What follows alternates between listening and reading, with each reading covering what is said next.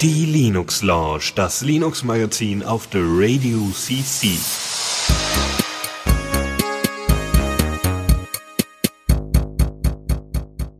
Hallo und schönen guten Abend bei der Linux Lounge Folge 260. Ich bin der Chris und mit dabei sind dieses Mal der Dennis. Schönen guten Tag. Und der Michael. Juhu, auch wieder dabei. Uh. Sehr schön. Frisch aus dem neuen Nest habe ich gehört, zwischen den ganzen Umzugskartons bist du mit noch mit dazu gesprungen. Genau, ich äh, sitze gerade wirklich zwischen Umzugskartons und ich habe euch ja vermisst, diese eine Folge. Ich freue mich wieder dabei zu sein und äh, ich hoffe mal, das Audio ist erträglich heute. Schön, dass ich wieder dabei bin. Ja, freut mich auch sehr und ich kann da sicherlich auch für Dennis sprechen. Und ja, äh, ja ähm, ich würde sagen, wir haben eine runde Folge. Legen wir direkt los, nicht? Neues aus dem Repo.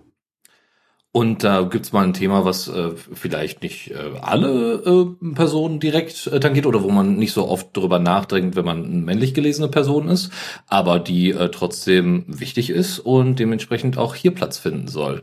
Nämlich äh, den Menstruationstracker Drip äh, den es dort gibt. Der ist Open Source, der ist damals entwickelt worden im Kontext, glaube ich, vom Prototype Fund. Und äh, man kann, also ne, es gab in der letzten Zeit, also äh, glaube ich das letzte halbe Jahr, relativ viele Skandale bezüglich Menstruationstracker die ähm, ja die Daten abgezwackt haben und das sind ja durchaus sensible Daten, ja irgendwie wann Personen schwanger werden und und und und dementsprechend ist es äh, oder oder auch man kann dort ja auch eintragen, äh, wann und äh, wann man Sex hatte, welche fruchtbaren Tage man hatte, welche Stimmung man hatte und welche welche Art von Schmerzen oder Symptome man hat.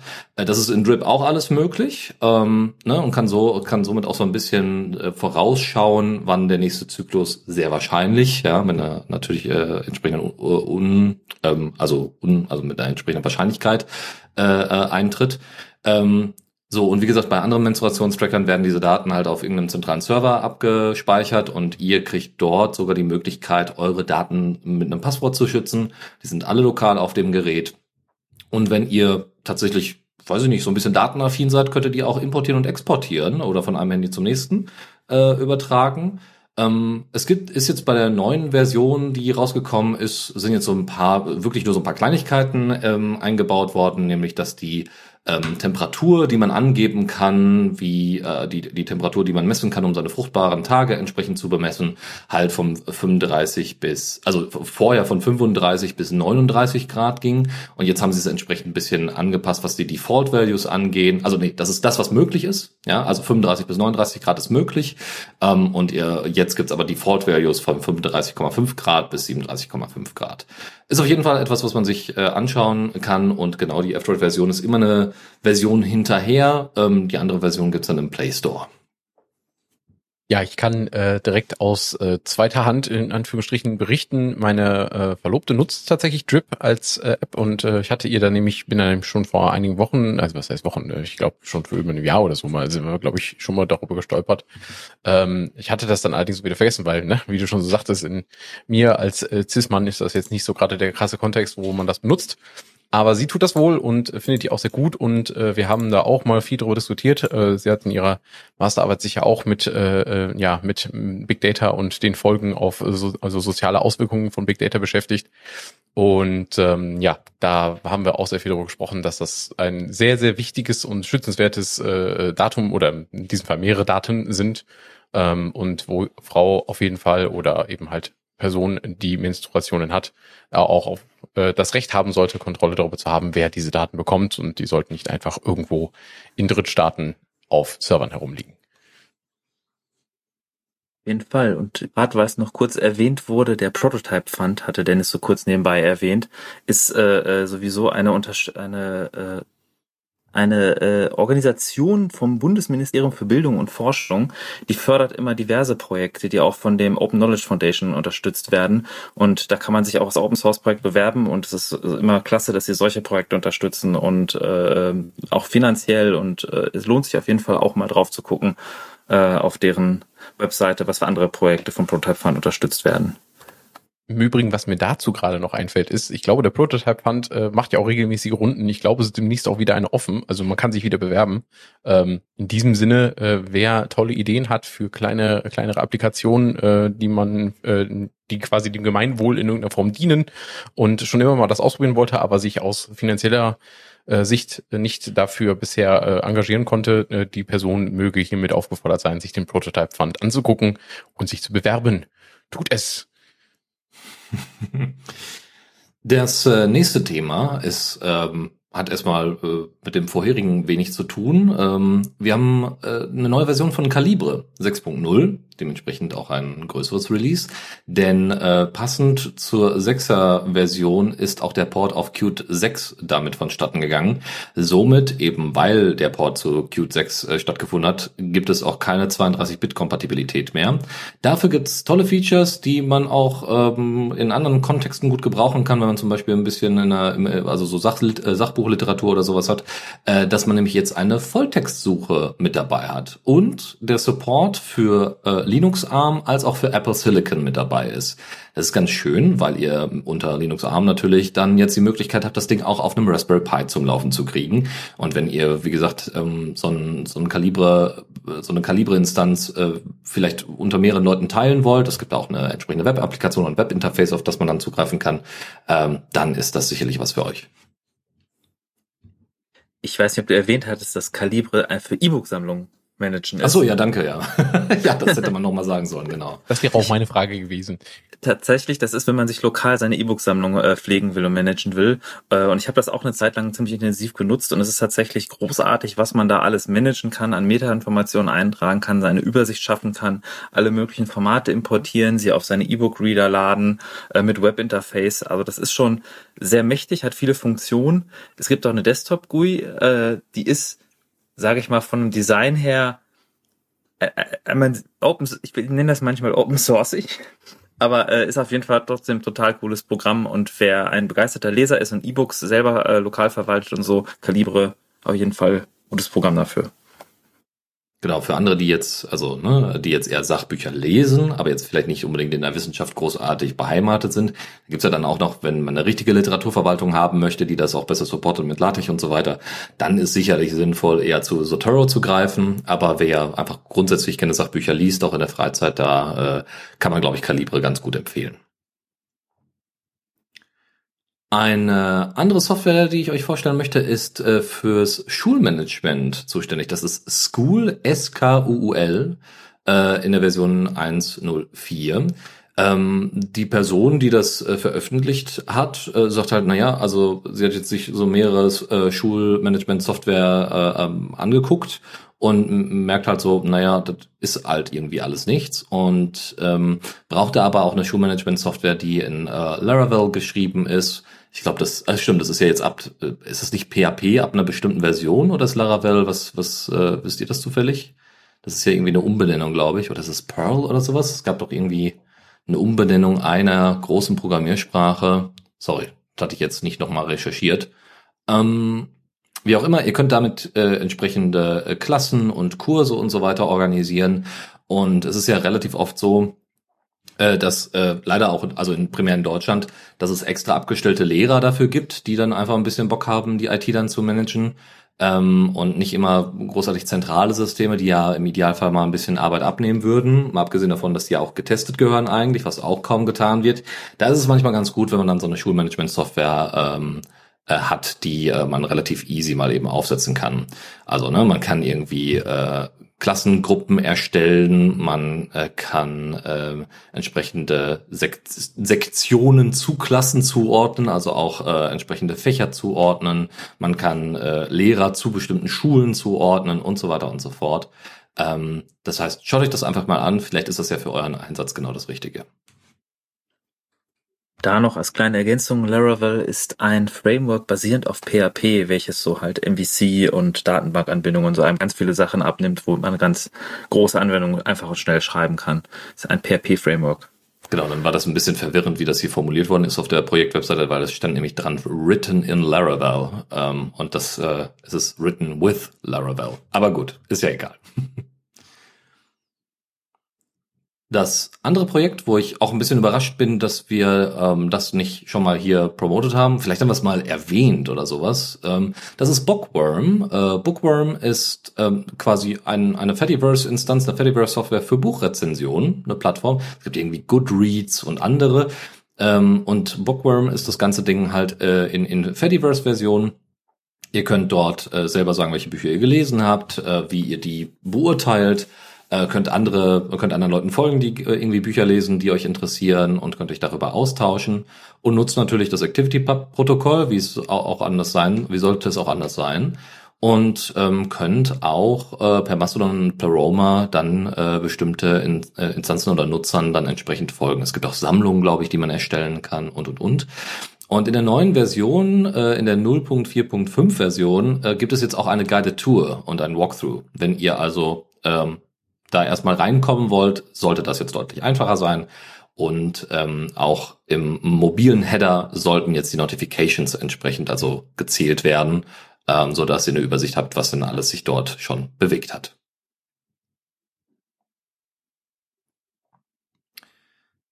Dann haben wir Kudu. Kudu ist äh, quasi sowas ähnliches wie Calibre, äh, nur halt als Electron-App und als App-Image verfügbar. Ja, ich weiß, ich bin jetzt auch selber nicht so ein Riesenfan von Electron, aber der Vorteil ist, dass man Kudo dann auch relativ easy um, auf eine eigene äh, als eigene Webseite, als eigene Instanz auf dem Webserver installieren kann. Und das Ding auch tatsächlich ein paar sehr interessante Features hat, die ähm, also ich habe in der letzten Zeit mich ein bisschen mit E-Readern beschäftigt, unter anderem auch mit dem Pi-Note, worauf ich eigentlich auch warte, dass das Ding endlich mal ordentlich released wird. Und das Besondere wäre, dass man dann im Pi-Note dann natürlich auch Sachen ordentlich markieren und anmarkern kann und, und kommentieren kann und so weiter. Und zum, vom Interface her könnte ich mir das als E-Reader, weil muss ja auch dann monochrom sein, ähm, könnte ich mir das bei Kudo tatsächlich sehr gut vorstellen. Ihr habt nämlich ohne Ende Support von PDF bis Fiction Books bis irgendwelche Comic-Formate und natürlich auch ähm, äh, MS Office-Formate, die äh, damit dabei sind. Ähm, ihr könnt natürlich ganz normal äh, Text highlighten, kommentieren und ähm, teilweise auch in den, den, also den selektierten Text dann bei Google suchen, was natürlich jetzt für mich überhaupt nicht relevant wäre. Ähm, es gibt derzeit Optionen, dass man auch Text-to-Speech umsetzen kann oder dass auch über ähm, selektierter Text übersetzt wird. Das funktioniert aber nur sehr bedingt und bei dem bei dem äh, bei dem Übersetzen äh, wird, wird sowas wie Google Translate verwendet. Das ist natürlich dann auch nicht oder es wird sogar explizit Google Translate verwendet. Das will man natürlich nicht so zwangsläufig. Also so ein paar Sachen, da müssen sie noch mal ran. Auch Dropbox Support und so weiter ist dabei. Aber das ist ja Dropbox ist ja nicht so schön. Aber sie haben WebDAV Support. Und das ist dann wieder ganz nett, äh, dass man das Ding auch mit seiner OwnCloud, Nextcloud oder anderen, oder ich glaube CFI hat, glaube ich, auch WebDAV Support, dann damit nutzen kann. Ja, ansonsten werden die Daten, also selbst wenn ihr das dann ähm, äh, entsprechend nutzt, werden die äh, Daten erstmal, also so wie Kommentierung und so weiter, erstmal im Browser gespeichert. So und äh, dementsprechend äh, kann man die natürlich auch exportieren und so weiter und so fort. Aber nun gut. Ansonsten gibt's jetzt in der Version 1.3.9 nicht so wahnsinnig krassen Kram. Also natürlich kann man jetzt ähm, mit einem, Ex wenn da ein externer Link dabei ist, das ist dann fix, der, der mit drin ist in der neuen Version, äh, werden dann äh, ähm, wenn ein Link in den PDF-Files mit drin ist, dann wird er halt in dem Standardbrowser auch geöffnet und ansonsten ist die Breite der Scrollbar ein bisschen erweitert worden. Also in der Version selber ist jetzt erstmal nichts ganz krass Interessantes. Äh, man muss auch sagen, dass das die stabile Version ist, also 1.3.9. Es gibt inzwischen schon eine 1, äh, Version 1.4.7 ähm, und äh, wenn ihr da vielleicht ein bisschen dran äh, interessiert seid, was da als nächstes so für Features kommen werden, dann könnt ihr ja da mal einen Blick hineinwerfen. Obwohl ich das auch natürlich noch gerne hätte, dass da mal ein Flatpak mit dabei wäre. Aber so weit sind die leider noch nicht. Deswegen wir schauen mal.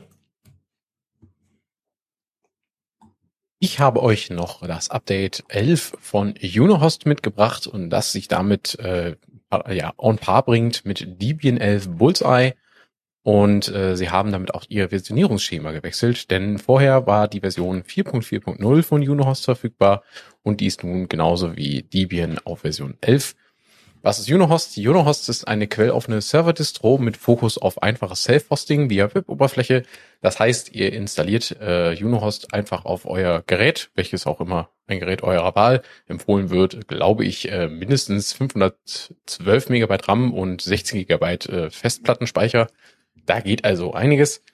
Und Unohosts Besonderheit ist, dass ihr dann über eine Web-Oberfläche automatisch auf äh, den Server zugreifen könnt und diesen verwalten könnt. Ihr könnt also mit einem Klick als All-in-One-Lösung sozusagen ähm, verschiedene Software darauf installieren, die man üblicherweise haben will, von Mastodon, Nextcloud, äh, Matrix, was auch immer ihr möchtet, also Synapse, der Matrix-Server, ähm, bieten euch, werden euch hunderte verschiedene Pakete angeboten, die außerdem schon mit einer, ja, mehr oder weniger sinnvollen Vorkonfigurationen äh, mitgeliefert werden, die sich dann aber noch verfeinern lassen. Und das Ganze ist sehr bequem.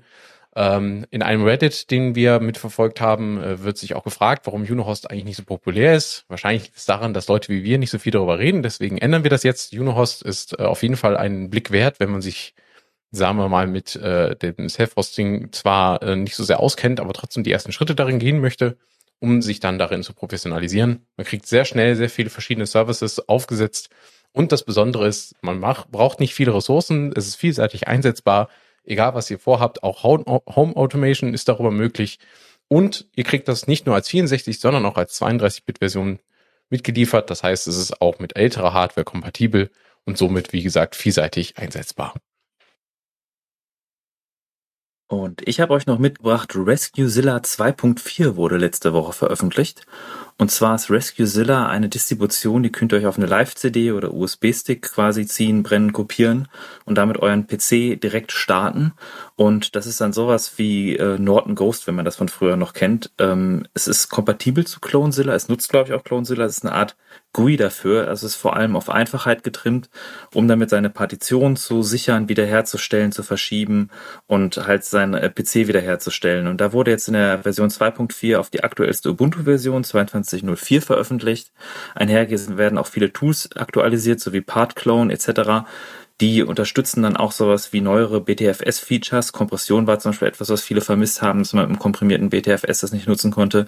Wird jetzt auch unterstützt. Aktuelle Version von Testdisk, das ist zum Wiederherstellen von kaputten Partitionstabellen oder äh, wenn durch fehlerhafte Sektoren Dateien beschädigt sind, kann dieses Tool versuchen, diese Dateien wiederherzustellen. Und es ist halt auf Einfachheit getrimmt, dass man, wenn man mal einen PC irgendwie kaputt hat oder eine Festplatte noch irgendwie retten will, klonen will, übers Netzwerk ziehen will, dann kann man sich CloneZilla auf dem USB-Stick ziehen oder sollte man vielleicht am besten vorher schon haben, das ist praktisch dabei zu haben, so als Rettungstool. Und äh, in der aktuellen Version werden dann halt auch alle möglichen Dateisysteme, auch Windows-Dateisysteme unterstützt, um euch im Falle des Falles dann vielleicht noch die Festplatte zu retten. Und als nächstes habe ich noch zwei Themen für euch. Und zwar eines davon ist Citadel Version 2.0 wurde released und bringt damit den Keycloak-Konkurrenten so richtig in Fahrt. Ähm, inzwischen schon äh, ein erster Patch mit 2.1 ist auch schon released worden mit weiteren Verbesserungen. Findet ihr alles in unseren Shownotes. Aber ganz kurz zum Programm selbst. Was ist Citadel? Ähm, ja, ist ein Keycloak-Konkurrent, wenn man so möchte, ist ebenfalls eine Open-Source-Software, geschrieben in der Golang unter der Lizenz Apache 2.0 und ist ein Auth Zero SSO Provider, also eine Möglichkeit, wie ihr auf verschiedene Oberflächen oder Clients, wie man sie auch nennt, ähm, von Webseiten über ein bisschen zu Programmen, ähm, ja, äh, als, als Single Sign-On Lösung anbinden könnt. Und dieses Major Release bringt einige sehr starke Verbesserungen, wie ich finde, unter anderem eine sogenannte virtuelle Multi-Instanz-Fähigkeit. Das heißt, wenn ihr eine Instanz von Citadel fertig konfiguriert und eingerichtet habt, dann könnt ihr innerhalb dieser Instanz voneinander isolierte virtuelle Instanzen führen, sodass also die Userbase Gruppen und Clients voneinander getrennt arbeiten können. Diese sind wiederum multidomänenfähig, das heißt, wenn ihr mehrere verschiedene Domains bedient, ist das alles äh, in der Instanz äh, konfigurierbar. Und was ich an Citadel auf dem ersten Blick besonders stark fand, war die Tatsache, dass im Gegensatz zum Beispiel zu Keycloak sehr viel über die WebView, die sehr modern ist und ähm, ja schön anzusehen auch, also auch iCandy hat, durchaus ähm, viele Konfigurationsoptionen in der Oberfläche selber verwaltbar sind. Das ist äh, bei Keycloak zum Beispiel gar nicht so ohne weiteres möglich. Und da fehlen auch noch viele Sachen, beziehungsweise wenn sie denn da sind, sind sie meistens nicht so leicht zu finden und äh, die Dokumentation lässt auch zu wünschen übrig. Auch da hat Sitte da mit den zwei neuen Release richtig aufgelegt und sie haben ihre äh, Dokumentation, die wir ebenfalls verlinkt haben, richtig überarbeitet ähm, ja, zudem findet man alle möglichen Provider für die üblichen Einsatzszenarien, also Terraform, ähm, äh, Links, äh, man kann das Ganze als Server in Serverless-Plattformen wie Knative oder Google Cloud Run unterbringen. Es gibt äh, außerdem maintained Hel Hel Helm-Charts für Kubernetes, also wenn man das Ding selber hosten möchte, ist das auch kein Problem. Es ist Fido 2 fähig, es unterstützt alle gängigen SSO-Protokolle Und ich muss sagen, äh, das hat mich doch schon sehr beeindruckt, als ich mir das angeschaut habe. Und äh, ich äh, überlege sehr stark, bei meinem nächsten Hackabend für meine Infrastruktur das Ding einfach mal auszuprobieren. Das sind ja schon große Claims, wenn man so einen Platzhirsch wie Keycloak angeht. Die machen das ja nicht auch erst seit gestern und in Red Hat sind auch viele Leute. Ähm, würde mich mal stark interessieren, falls auch irgendjemand unter unseren Zuhörern vielleicht Erfahrung hat mit beiden Systemen oder so, dass man da einfach mal Feedback gerne senden an uns, dann äh, würde mich mal interessieren. Ja, auf jeden Fall sehr spannend, ja. Gut, als zweites Thema habe ich mitgebracht Wine 7.15 hätte ich gegebenenfalls mit dem, äh, was es so mitbringt, auch unter äh, der Zockerecke unterbringen können, aber ich habe es mal hier oben hingepackt. Und zwar soll die Verwendung dieser neuen Version unter anderem die, äh, das äh, Benutzen von dem von Media Foundation Framework ermöglichen. Das ist ein ganz großes Thema, vor allen Dingen bei Videospielen. Aber was gibt es noch an Fixes? Es gibt neue Command Lists für Direct 2D, die jetzt unterstützt werden.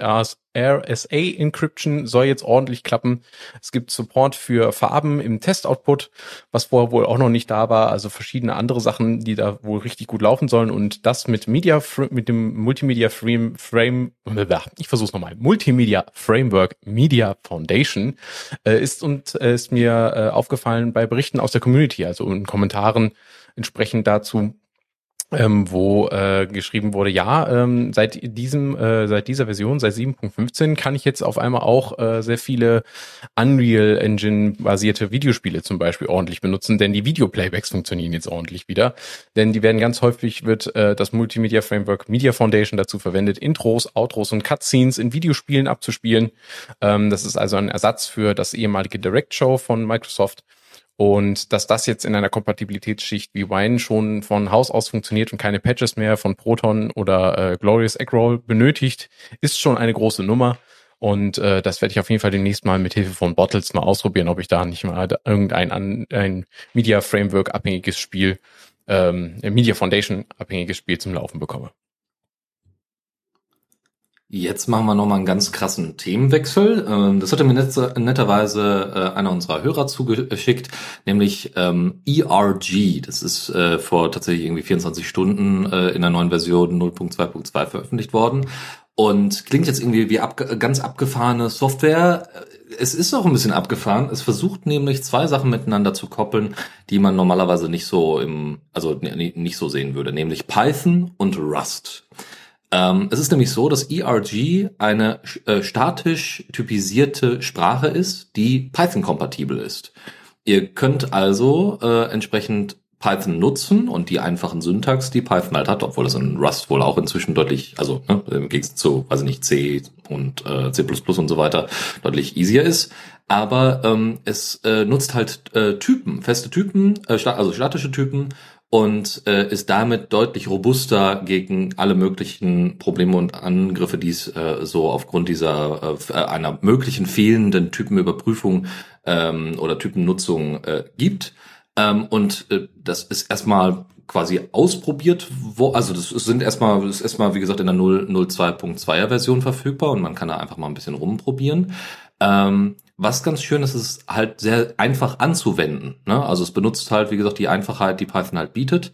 Ähm, und äh, ja, es gibt dann solche äh, Features wie, dass es auch ein Null-Checking gibt, also ähm, oder äh, Division by Zero überprüft wird äh, oder als auch äh, Out-of-Range-Addresses in Arrays ähm, zur Compile-Zeit entsprechend überprüft werden. Und das ist schon ziemlich nett. Michael. Ja, ich wollte gerade sagen in unserem Chat, weil ich das total spannend finde tatsächlich. Python ist so einer der wenigen Sprachen, wo ich sage, dynamische Typisierung kann ich mit leben. Ich bin ja auch eher so der, der Fan von strikt typisierten Sprachen und äh, das finde ich jetzt sehr spannend, vor allem auch Python-Kompatibilität. Also man kann Python-Libraries importieren, wie du gesagt hast. Äh, auf jeden Fall ein Projekt, was ich mir angucken muss. Und gerade im Chat hatte sich äh, noch Follow Rabbit äh, gemeldet, netterweise. Übrigens, wenn ihr mit dabei sein wollt, im Chat theradio.cc slash chat.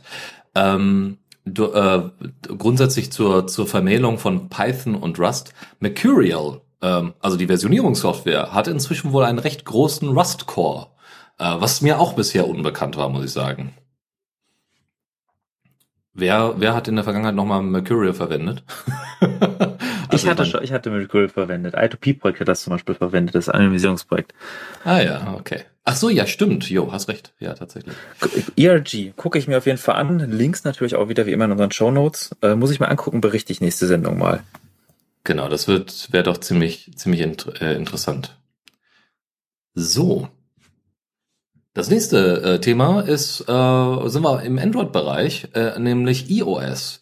Ähm, immer wieder drüber gesprochen, immer wieder mal angemarkert, so hey, äh, iOS hat halt den Vorteil, weil es irgendwie auch von der Foundation kommt, ne, nimmt den äh, äh Lineage OS äh, Core und baut dann noch Micro-G oben drauf und hat dann noch irgendwie so ein paar Anpassungen aufgrund ihres Launchers, den sie da haben, der sogenannte Bliss Launcher, äh, oder sie verkaufen auch gleichzeitig dann schon Geräte, die vorinstalliert sind, so dass die Leute sich überhaupt keinen Kopf drum machen müssen und und und wie auch immer.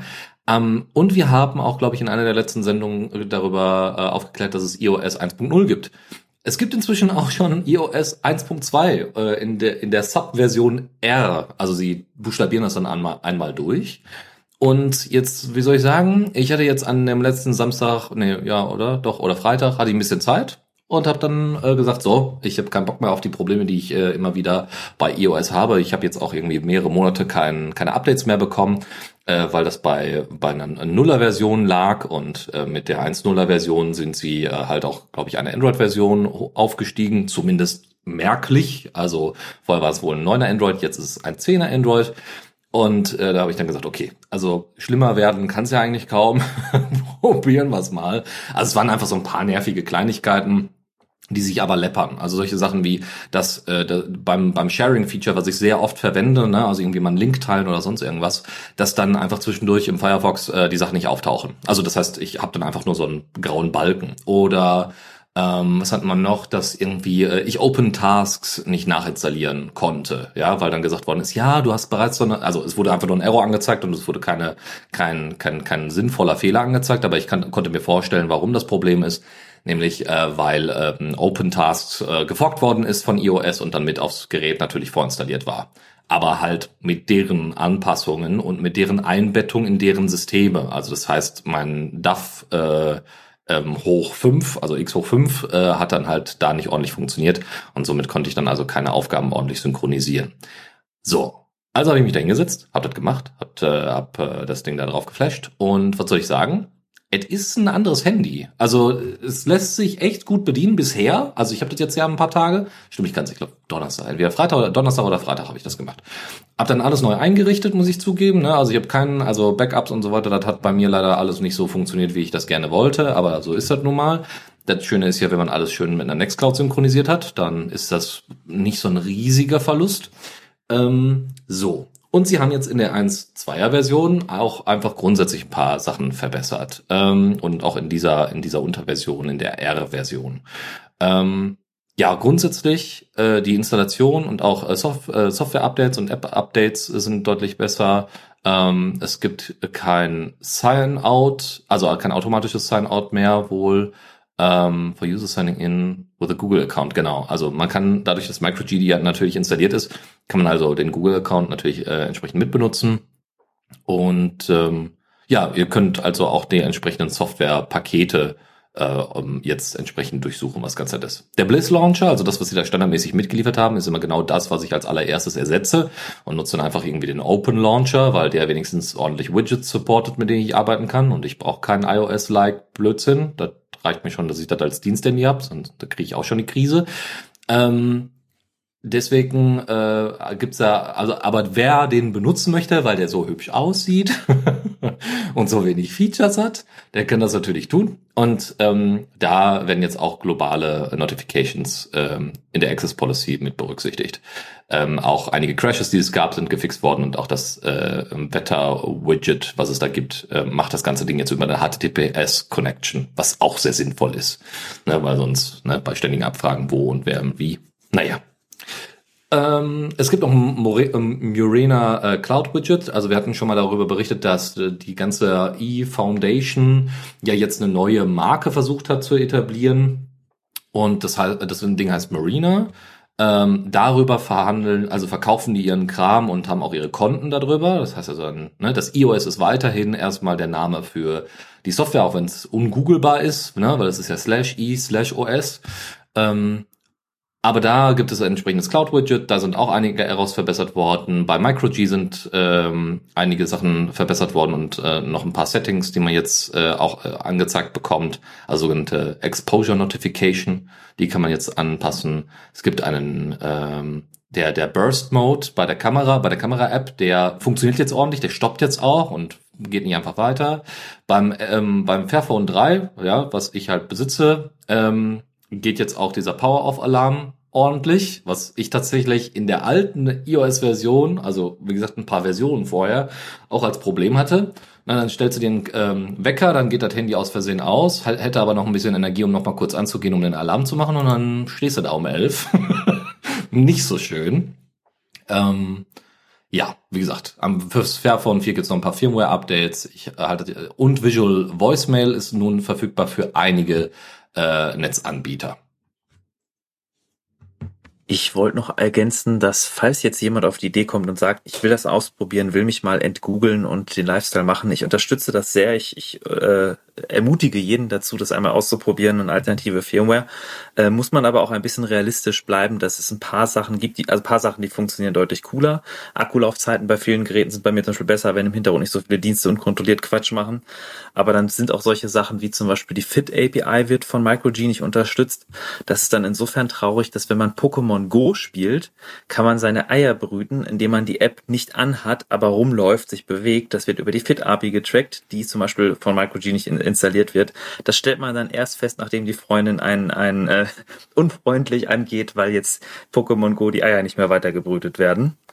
Und mein zweiter Kommentar ist noch, iOS ist ein furchtbarer Name, nicht nur zum Googlen, sondern auch, es gibt schon iOS, es gibt den Router Firmware iOS und das ist irgendwie, ah, das, also, der Name ist immer noch furchtbar.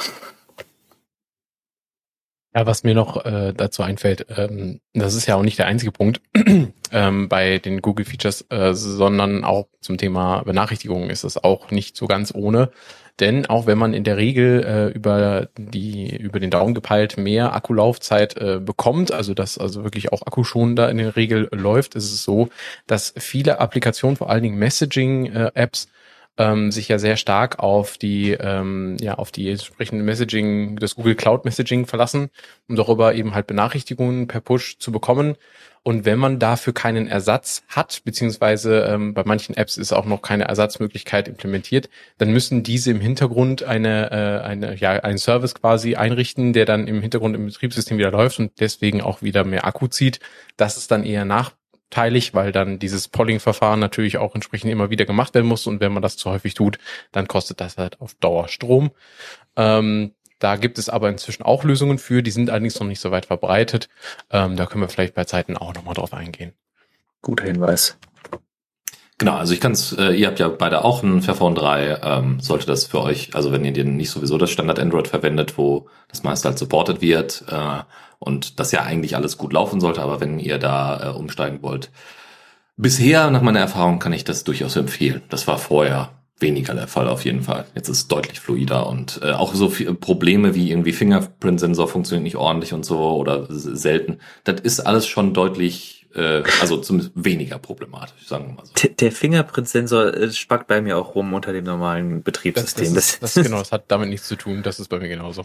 Das ist schon mal den gut. Fair, den Fairphone-Sensor, den muss man jedes halbe Jahr, jedes Jahr einmal neu trainieren, die Finger komplett neu antrainieren, dann funktioniert er wieder so ein paar Monate gut und dann degeneriert er irgendwie, warum auch immer. Ja.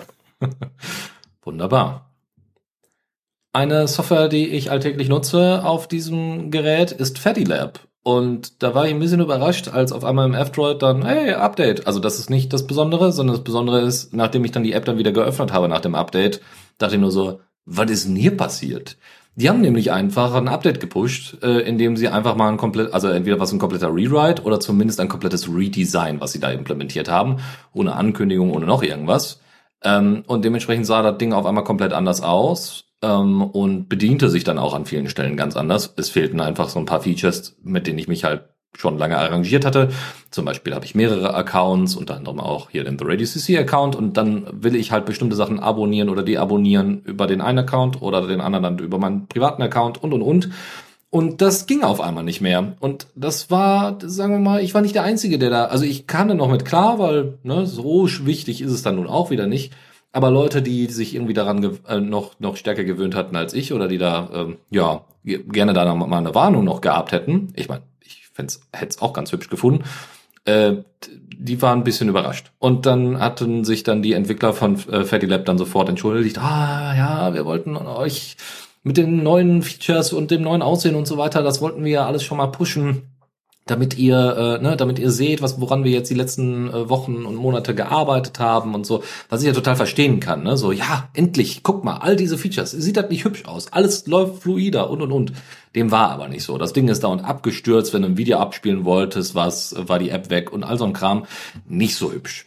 Haben sie aber, muss man sagen, innerhalb wen, also einer Woche mindestens zu großen Teilen gefixt, so dass das Ding überhaupt benutzbar war. Und danach kam dann auch genau mein geliebtes Follow-Feature neben vielen, vielen anderen Sachen dazu. Und jetzt muss ich sagen, es ist also deutlich stabiler. Ist immer noch nicht alles super perfekt. Das war es aber auch vorher nicht. Aber es ist schon ziemlich, ziemlich gut. Und dementsprechend sind wir jetzt im Moment bei FettiLab 3.1. Ähm, was da noch zu ergänzen ist, äh, ist, dass es äh, ein neues Theme gibt, äh, nämlich Dark Elephant, was ihr auswählen könnt. Also auch da kann man relativ viele Sachen inzwischen anpassen. Ähm, Ihr kriegt äh, ordentliche Error-Nachrichten angezeigt und äh, ihr habt die Möglichkeit, die Fetch-Time für, Notif für verspätete Notifications äh, entsprechend einzustellen. Ne? Also könnt ihr auch noch mal ein bisschen Akku sparen teilweise.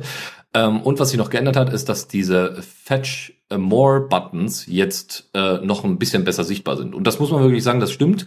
Wenn ihr habt nämlich teilweise pullt ihr ja, also wenn ihr eine Weile, wenn ihr ein paar Stunden, je nachdem wie viele Leute ihr abonniert habt, wenn ihr ein paar Stunden äh, nicht äh, quasi neu äh, die, den, den Feed ladet, dann habt ihr dann meistens so einen, so, einen, so einen großen Balken da drin, der dann sagt, übrigens wollt ihr noch mehr, die ihr quasi verpasst habt von heute Morgen bis irgendwie nach der Arbeit, bis zu Feierabend, dann könnt ihr die einfach darüber nachladen und das ist jetzt deutlich sichtbarer. Und da könnt ihr sogar auch die Richtung auswählen, wo der die neu laden soll. Also soll es nach oben verschoben werden oder soll es nach unten verschoben werden? Und das sind so kleine Features, die tatsächlich ziemlich cool sind. Also, ne, wie gesagt, Fatty Lab kann das sehr gut.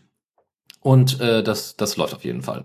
Was sie aber jetzt angekündigt haben ist, und das war wohl vorher, das haben sie wohl vorher gemacht, was mich auch ein bisschen verwundert hat, äh, sie haben äh, Reports per E-Mail angenommen. Also so Issues und Bugs und so weiter und so fort. Und äh, wer hätte es gedacht? Ähm, das ist, ähm, es war ein bisschen Aufwand, weil das muss ja dann auch alles wieder, ne, das waren ja auch dann doppelte Meldungen und so weiter und so fort und das hätte dann alles entsprechend gefiltert werden müssen. Wenn es also jetzt irgendwelche Issues gibt, dann bitte die direkt äh, unter codeberg.org dann unter FediLab in die Issues packen. Und äh, dann könnt ihr den Leuten da auch ordentlich mithelfen, die Software noch besser zu machen. Und das letzte Thema in dieser Rubrik, äh, das habe ich jetzt auch schnell mit reingeworfen, äh, ist auch schnell erzählt, weil es ist weiterhin einfach eine der stabilsten und einfach zu bedienendsten Distros, die man so empfehlen kann. Und ich habe jetzt vor kurzem auch das Update äh, durchgezogen, nämlich Linux Mint 21 Vanessa ist veröffentlicht worden. Und äh, somit habe ich jetzt vom Linux Mint 20.3 auf Vanessa geupdatet. Das ging auch ohne Probleme. Ähm, da nochmal die Warnung, ich habe in der Vergangenheit, war ich da immer, wie soll ich sagen, ein bisschen der Draufgänger und habe dann einfach Timeshift dann immer flöten gehen lassen und habe gesagt, so ja, brauche ich jetzt nicht kein Backup, das wird schon alles irgendwie funktionieren. Die wissen, was sie tun. Sehr großes Vertrauen in, in äh, die Leute von, von Linux Mint äh, investiert. Das hat sich, also das ist auch weiterhin richtig, weil bei meinem Update ist, ist nichts schiefgelaufen. Ähm, aber man wird jetzt umso mehr gezwungen, Timeshift für ein Backup zu verwenden. Also ich habe jetzt keine Option gefunden, um da drum herumzukommen, um dann das Update zu fahren. Was okay ist, aber äh, ja, das hat mich dann doch ein bisschen überrascht.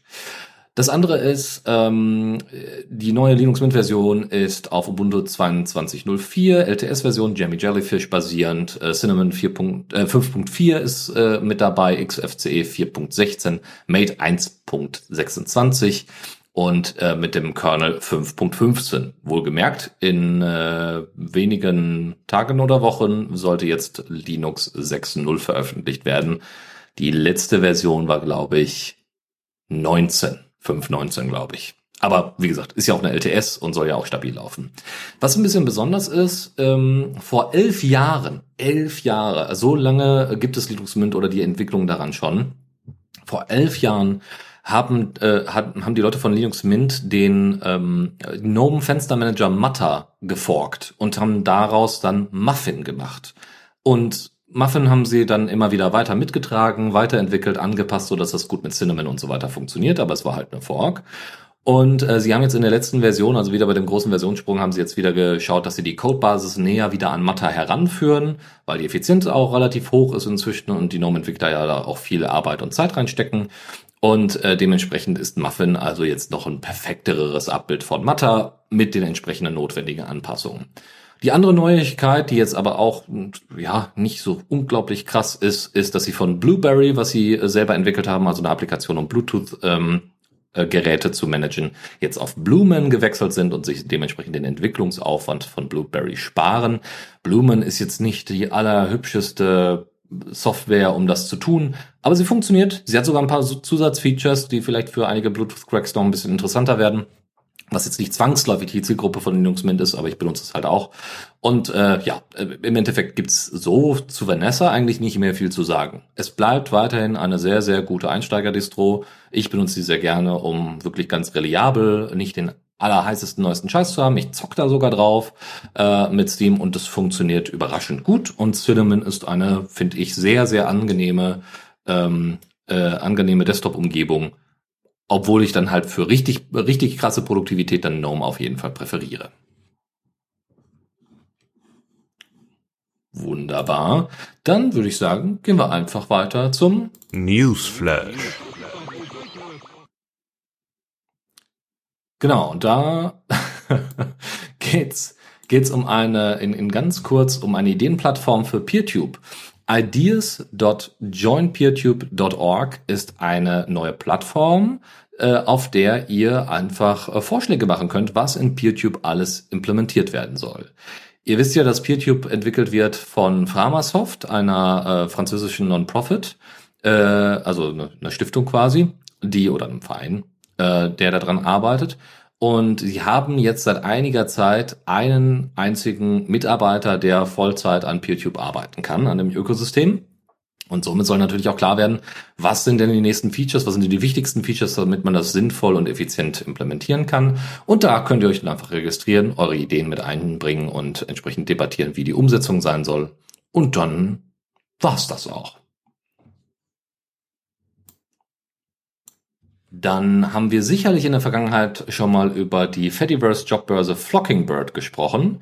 Ähm, die suchen im Moment Textanalyse-ExpertInnen, ähm, weil es nämlich so ist, äh, Flockingbird versucht ähm, aus dem Fediverse zu äh, extra, also Jobangebote und auch Jobanfragen. Ne? So, ich suche gerade einen Job, ich äh, habe gerade einen Job zu vergeben, ähm, versucht das da entsprechend raus zu extrahieren und das funktioniert ganz okay. Manche sprechen auch einfach nur über den Job, also da ist die Erkennung jetzt nicht immer zu 100 Prozent. Aber man kann das auch, aber auch entsprechend bewerten und so weiter und dann einordnen. Und es gibt eine Suche, search.flockingbird.social und dort kann man dann entsprechend äh, in die Suche einfach mal eingeben, wo man denn vielleicht unterkommen wollen würde.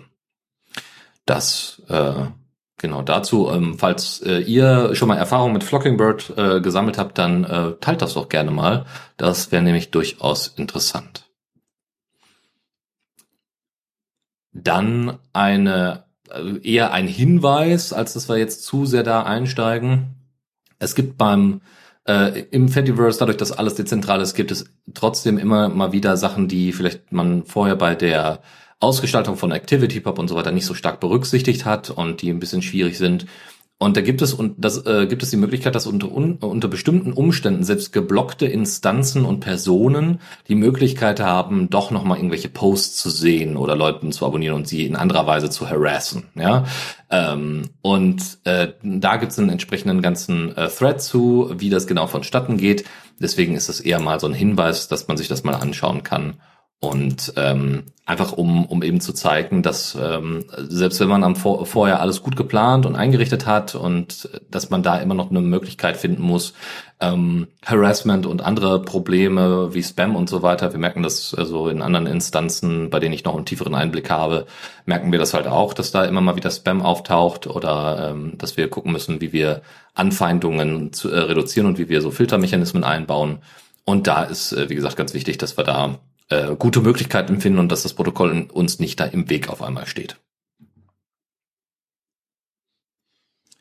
Dann gibt's etwas zu feiern. Matrix hat nämlich jetzt 60 Millionen NutzerInnen erreicht Und äh, das ist natürlich schon ordentlich. Ähm, das bedeutet nämlich auch, dass Matrix äh, immer mehr an Relevanz gewinnt, immer mehr, äh, auch gut genug nutzbar ist, dass äh, Leute äh, das auch äh, als Alternative zu WhatsApp und Co. wahrnehmen. Und das ist tatsächlich auch nochmal gestiegen. Interessanterweise ähm, so Anfang des äh, letzt, äh, Anfang des, diesen Jahres tatsächlich. Also man sieht das dann auch im Verlauf. Ja, ähm, und da geht's um die, äh, wohlgemerkt, ähm, bekannten Nutzer. Ja, also die föderierte bekannten Nutzer. Dadurch, dass Matrix.org halt ja so ein, so ein Moloch von einer Instanz ist, ja, äh, kann man das darüber ganz gut äh, fetchen. Es gibt sehr wahrscheinlich deutlich mehr. Ähm, man muss aber auch sagen, äh, ist natürlich alles andere als gut, dass Matrix.org so eine Riesenrolle spielt, sondern da wäre natürlich schön, wenn er sich das stärker differenzieren würde.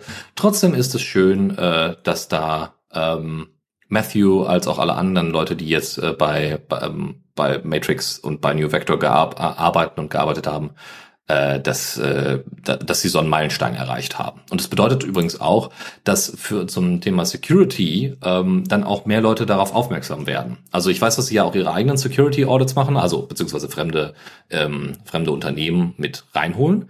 Ähm, aber je größer natürlich und je abhängiger bestimmte Institutionen natürlich von so einem Protokoll und die Verbreitung entsprechend ist, ne, also irgendwie WhatsApp und so weiter, versucht jeder mal zu knacken in IT-Sicherheit. Äh, trotzdem ist es natürlich schön, wenn man dann mal ein Protokoll oder auch Implementationen hat, die man dann mal stärker überprüfen kann, die dadurch dann auch nochmal zu einer gewissen, äh, ja, nicht nur Sicherheit, sondern auch einen Bekanntheitsgrad beitragen. An dieser Stelle vielleicht erwähnt, äh, Raute The Radio CC libera.chat, da sitzen wir auch im Matrix und man kann mit uns chatten und ich freue mich über alle Leute. Genau, ist übrigens noch kompatibel natürlich mit ISC, falls ihr das lieber verwenden wollt, aber wir präferieren natürlich Matrix. Dann nochmal kurz zurück zum Federation-Thema. Ähm, uh, TheFederation.info sammelt äh, ähnlich auch äh, Informationen über einzelne Instanzen, die das entsprechend zulassen, was die Statistiken angeht. Und da ist jetzt äh, nochmal rausgekommen, dass wir jetzt inzwischen über ähm, die, die Verknüpfung über ActivityPub bei über 5 Millionen Nutzer äh, dabei sind. Ja, das sind 1,6 Millionen aktive Nutzer in den sech, äh, letzten sechs Monaten. Also es reduziert sich doch mal deutlich trotzdem. Aber 1,6 Millionen, das ist, ne, also das hält sich schon ordentlich. Wir sind, ähm, was grundsätzlich alle Nutzer angeht, äh, sind wir bei ähm, äh, sind wir bei äh, bei Mastodon beispielsweise bei 4,2 Millionen Nutzer, die machen also am meisten aus. Dann kommt schon PeerTube, was mich auch ein bisschen überrascht. Dann kommt erstmal ein paar äh, mit knapp 100.000 Pixelfed und alle weiteren wie Pleroma, Rightly, Lemmy, Plume, Friendica, Mobiliz äh, Mobilison und viele, viele weitere. Aber es äh, zeugt halt davon, dass das Fediverse äh, eine gute Alternative für einen sehr, sehr großen Teil von äh, Gef Geflüchteten von Twitter äh, tatsächlich ist und das ist doch erfreulich. Ich habe euch äh, noch Updates mitgebracht. Einmal über das Project Fluent. Ähm, das äh, habe ich zumindest bei uns in den Shownotes der vergangenen Sendung noch nicht gefunden und das gibt es schon bereits seit 2019. Ist wahrscheinlich so kurz äh, danach in den, in den, in den Corona-Furoren untergegangen, wer weiß das schon. Aber äh, lizenziert unter Apache 2.0 ist das ein Forschungsprojekt von Mozilla mit dem Ziel, ähm, ja, Sprach Softwareübersetzungen zu revolutionieren. Also es generiert Textvorlagen unter Berücksichtigung von grammatischen Eigenheiten verschiedener Sprachen mit Hilfe von Variablen. Ist also so oder so könnte man sagen, eine domänenspezifische Sprache eben für Übersetzungen und hat Bibliotheken unter anderem für JavaScript, Python und Rust und weitere Sprachen und ähm, ich habe mal äh, ganz im Sinne dessen ähm, die leider nur englische Seite mal übersetzt äh, und euch mal die wichtigsten äh, Sätze, die sie zu sich selbst sagen, äh, übersetzt und zusammengefasst. Und zwar Multimedia-Lokalisierung wird von einem überholten Paradigma dominiert, der sogenannten 1 zu 1 Übersetzung aus dem Englischen. Die Grammatik der Quellsprache beschränkt dabei die Ausdrucksstärke der Übersetzung. Denn wenn man sich mal so äh, ähm, verschiedene Stringlisten zu übersetzten, übersetzter Software anguckt, dann versteht man auch relativ schnell, was gemeint ist. Denn häufig gehen dabei Sachen schief. Ähm, ja, Fluent wurde entwickelt, dieses Paradigma zu verändern. Übersetzende müssen in die Lage versetzt werden, die Ausdruckskraft ihrer Sprache voll auszuschöpfen, ohne EntwicklerInnen um Erlaubnis fragen zu müssen. Mit Fluent sind Übersetzungen asymmetrisch. Ein einfacher Textbaustein im Englischen kann somit auf eine komplexe, multivariante Übersetzung in einer anderen Sprache abgebildet werden. So zum Beispiel ist das, äh, sind verschiedene äh, Geschlechtsausdrücke, also das Gendering ist auch ebenfalls äh, in der Sprache mit übernommen, so als Kommentar von mir. Ähm, Fluent macht es also möglich, auf die Grammatik und den Sprachfluss verschiedenster Sprachen einzugehen und das geschieht völlig isoliert voneinander. Wenn also für eine Sprachübersetzung von einer komplexeren Logik profitiert wird, dann kann man das machen, aber andere Sprachen, die einen einfacheren Satzbau haben, müssen diese Funktion nicht nutzen. Jede Lokalisierung kontrolliert selbst, wie komplex eine Übersetzung wird.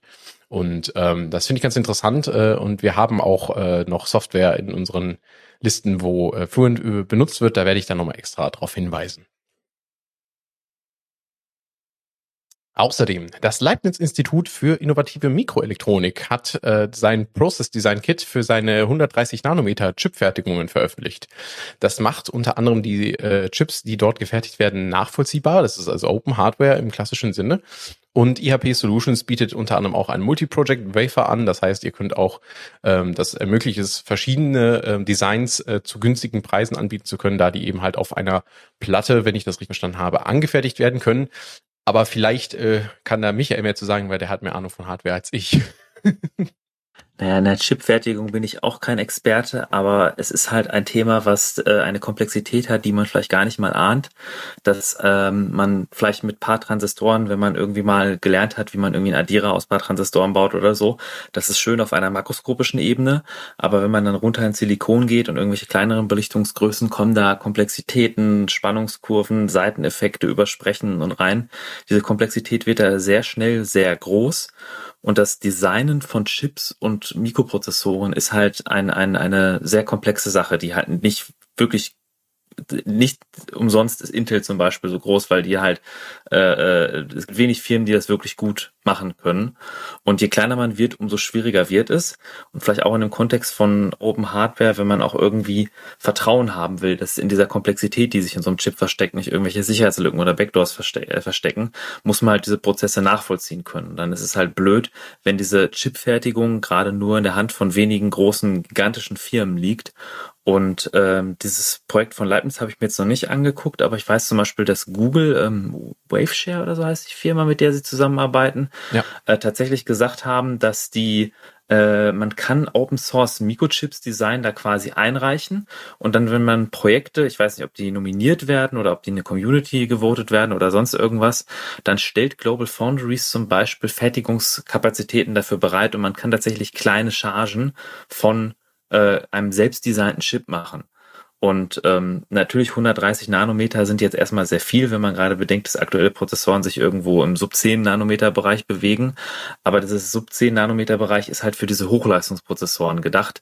Äh, Im Mikrocontroller Bereich und Steuerchips und so sind 130 Nanometer immer noch wahnsinnig äh, viel. Und äh, dass man diesen Bereich da mal der Community zugänglicher macht, dass man diese Design-Kits zur Verfügung stellt, die man irgendwie braucht, um nachzuvollziehen können, wie so ein Prozessor funktioniert und wie so eine Fertigung funktioniert, ist ein Schritt, den ich auch für super wichtig finde, weil das ist halt sonst ein, ein, ein Bereich von sehr vielen kleinen exklusiven äh, äh, also Gruppen, die sich damit beschäftigen, die dann den Zugriff haben und durch Google und durch durch äh, solche Initiative von Leibniz Institut ist es dann auch möglich, dass halt vielleicht auch mal kleinere Gruppen sich zusammentun können und selber Chips designen können und die vielleicht mal auch wirklich fertigen können.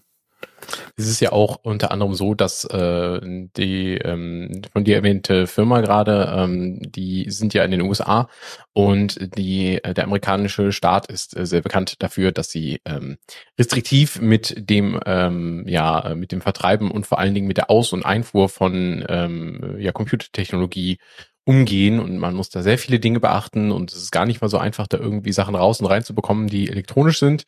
Ähm, da muss man sehr viel anmelden und überhaupt und äh, es besteht auch immer die Gefahr, dass ähm, und genau da geht, zieht ja auch so der Kommentar von wegen ähm, Backdoors und so weiter mit rein. Es besteht sowohl bei Ihnen, auch wenn Sie mal behaupten, die Chinesen wären eher da gefährlich, die Gefahr, dass Sie Backdoors in Mikrochips einbauen lassen, um dann dort irgendwelche Dinge zu tun, bevor sie dann irgendwie nach Europa gebracht werden oder sonst irgendwo.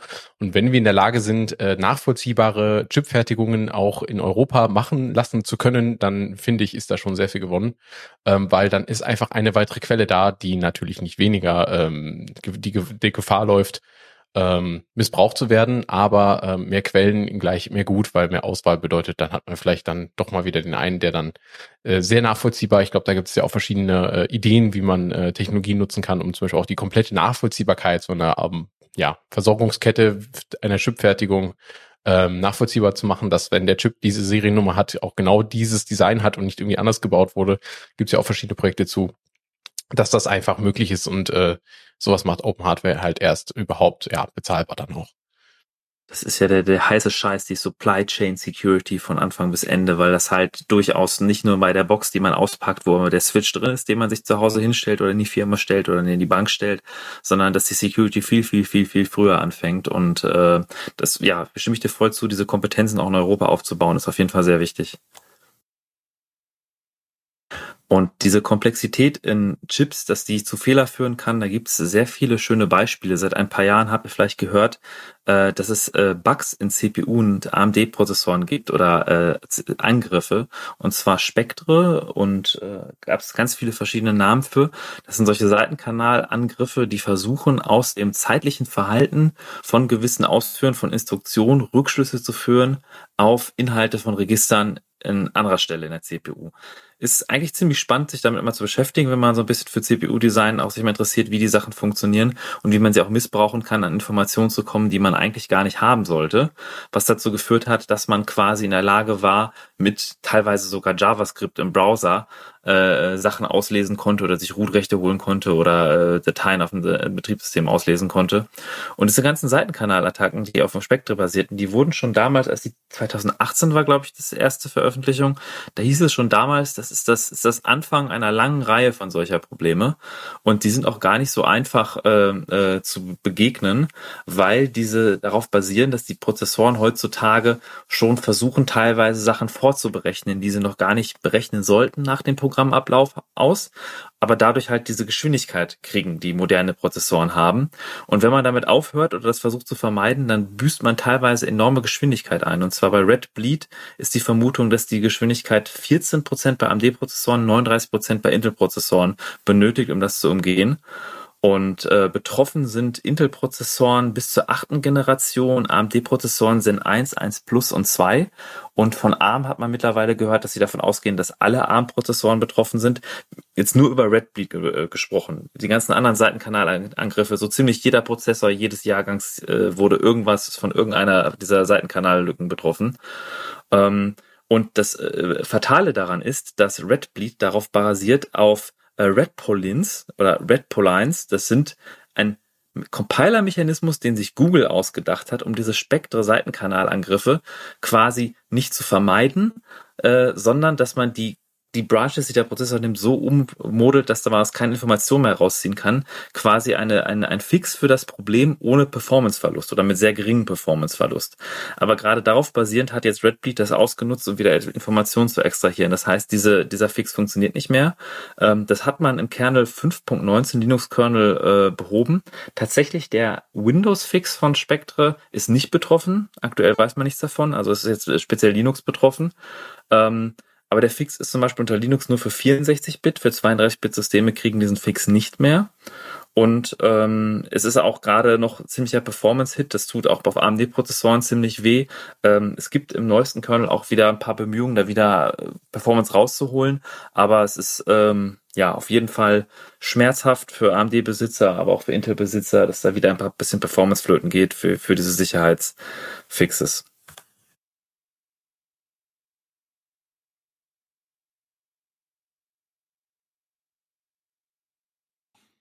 Ah ja, entschuldigt. äh, genau. Ich wollte gerade schon fragen. Nee, alles gut. Das, äh, man kann ja mal seinen Einsatz verpassen. Das ist jetzt, wir sind ja hier nicht, glücklicherweise nicht hier beim Zirkus, wo das gleich irgendwie Menschenleben kostet, sondern nur ein bisschen Zeit. Ich, ich wollte jetzt nicht noch eine halbe Stunde über CPU-Architektur reden, dann hätte ich den letzten Zuhörer auch noch zum Einschlafen gebracht. Nee, das musste erst wieder aufwachen. Äh, und zwar folgendes, relativ knappe, knappes Anliegen, aber wir wollten es trotzdem mal mit aufnehmen. Und zwar die Kieler Linux-Tage sind demnächst, und zwar vom 16. bis zum 17. September. Bisher ist angedacht, dass es eine Hybridveranstaltung wird. Warum erkläre, also erzählen wir das als zwar deutschsprachiger Linux-Podcast, aber naja, irgendwie schon beheimatet im Ruhrgebiet und in NRW. Naja, also erstmal, wir schauen natürlich mal nach links und rechts und zweitens wollen wir darauf aufmerksam machen, dass heute, heute die Deadline für das Call for Papers bei Kieler Linux-Tagen ist. Das ist natürlich jetzt vielleicht für den einen oder anderen ein bisschen kurzfristig. Aber vielleicht hat der ein oder andere äh, oder die ein oder andere ja ähm, auch ein bisschen, also vielleicht schon einen Vortrag, äh, den die Person schon lange mal halten wollte und kann relativ schnell jetzt mal einen Vorschlag einsenden. Und äh, sagen wir mal so, ähm, ich weiß nicht, wie hart die jetzt bei den Kieler Linux-Tagen sind, wenn man jetzt noch ein, zwei Tage später was einsendet, je nachdem, wie so die Auswahl aussieht, weil man muss auch sagen, dass sie äh, den Call for Papers noch ein bisschen nach hinten geschoben haben. Also das ist jetzt schon eine Verzögerung nach hinten, um eben noch mal ein paar Leute zu erreichen äh, und anderen noch mal eine Möglichkeit zu geben, sich daran zu beteiligen. Ähm, deswegen versucht es, ne? stellt euer Projekt, eure Ideen, eure was auch immer ihr da vorstellen wollt, äh, stellt das äh, per E-Mail entsprechend zur Verfügung. Oder die haben sogar ein eigenes Portal, wo ihr das dann einstellen könnt. Ähm, ich würde da vielleicht noch mal den Hinweis äh, einsenden, dass, äh, und das war ja jetzt auch mit dem äh, heutigen ersten Thema auch schon mal so ein bisschen angeklungen, gerade bei solchen Veranstaltungen ist es natürlich echt schön, wenn wir äh, nicht nur irgendwie vor allem cis-männlich gelesene Personen dort haben, sondern wenn äh, das einfach deutlich diverser wird. Und äh, das heißt, äh, viele Personen, meist weiblich gelesen oder auch non-binäre Personen, oder trans äh, sind da vielleicht nicht so äh, nicht so diejenigen, die sofort sagen würden, ja klar, mache ich, ja, äh, Vortrag gar kein Ding, ja, sondern da gibt's unterschiedliche Hürden. Äh, trotzdem wäre das natürlich, und das gilt natürlich nicht nur für die Kieler Linux-Tage, sondern für alle anderen Veranstaltungen, wo Open Source irgendeine Rolle spielt oder Linux eine Rolle spielt, ähm, sich da einfach mal drauf bewer äh, zu bewerben. Also ich kann auch grundsätzlich äh, empfehlen, um so ein bisschen da auch äh, besser besser reinzukommen und mh, sagen wir mal auch ein neues Vertrauen in seine eigenen Fähigkeiten. Äh, äh, äh, zu entwickeln oder auch ähm, zu überlegen, wie man denn mit irgendwie ganz komischen Reaktionen umgeht, äh, kann ich grundsätzlich äh, empfehlen, sich den Hexen anzuschließen, äh, was eine chaosnahe Organisation ist, die äh, auch bei solchen Sachen mit unterstützen kann, wo man sich einfach unter sich einfach mal austauschen kann. Das nur mal hier dargelassen, unabhängig davon, ob ihr jetzt bei den Kieler Linux-Tag mit dabei seid oder nicht. Ähm, aber wie gesagt, für zukünftige Veranstaltungen bietet sich das auf jeden Fall an. Und für alle, die solche Sachen veranstalten, achtet doch verstärkt mal darauf, äh, dass äh, Personen überhaupt mal die Möglichkeit haben, äh, dann auch mal einen Vortrag überhaupt zu halten, ne? das mal für sie auszuprobieren, nicht immer die typischen Personen einzuladen. Das könnte absolut zu, zu interessanteren, spannenderen, diverseren Themen auf solchen Veranstaltungen führen.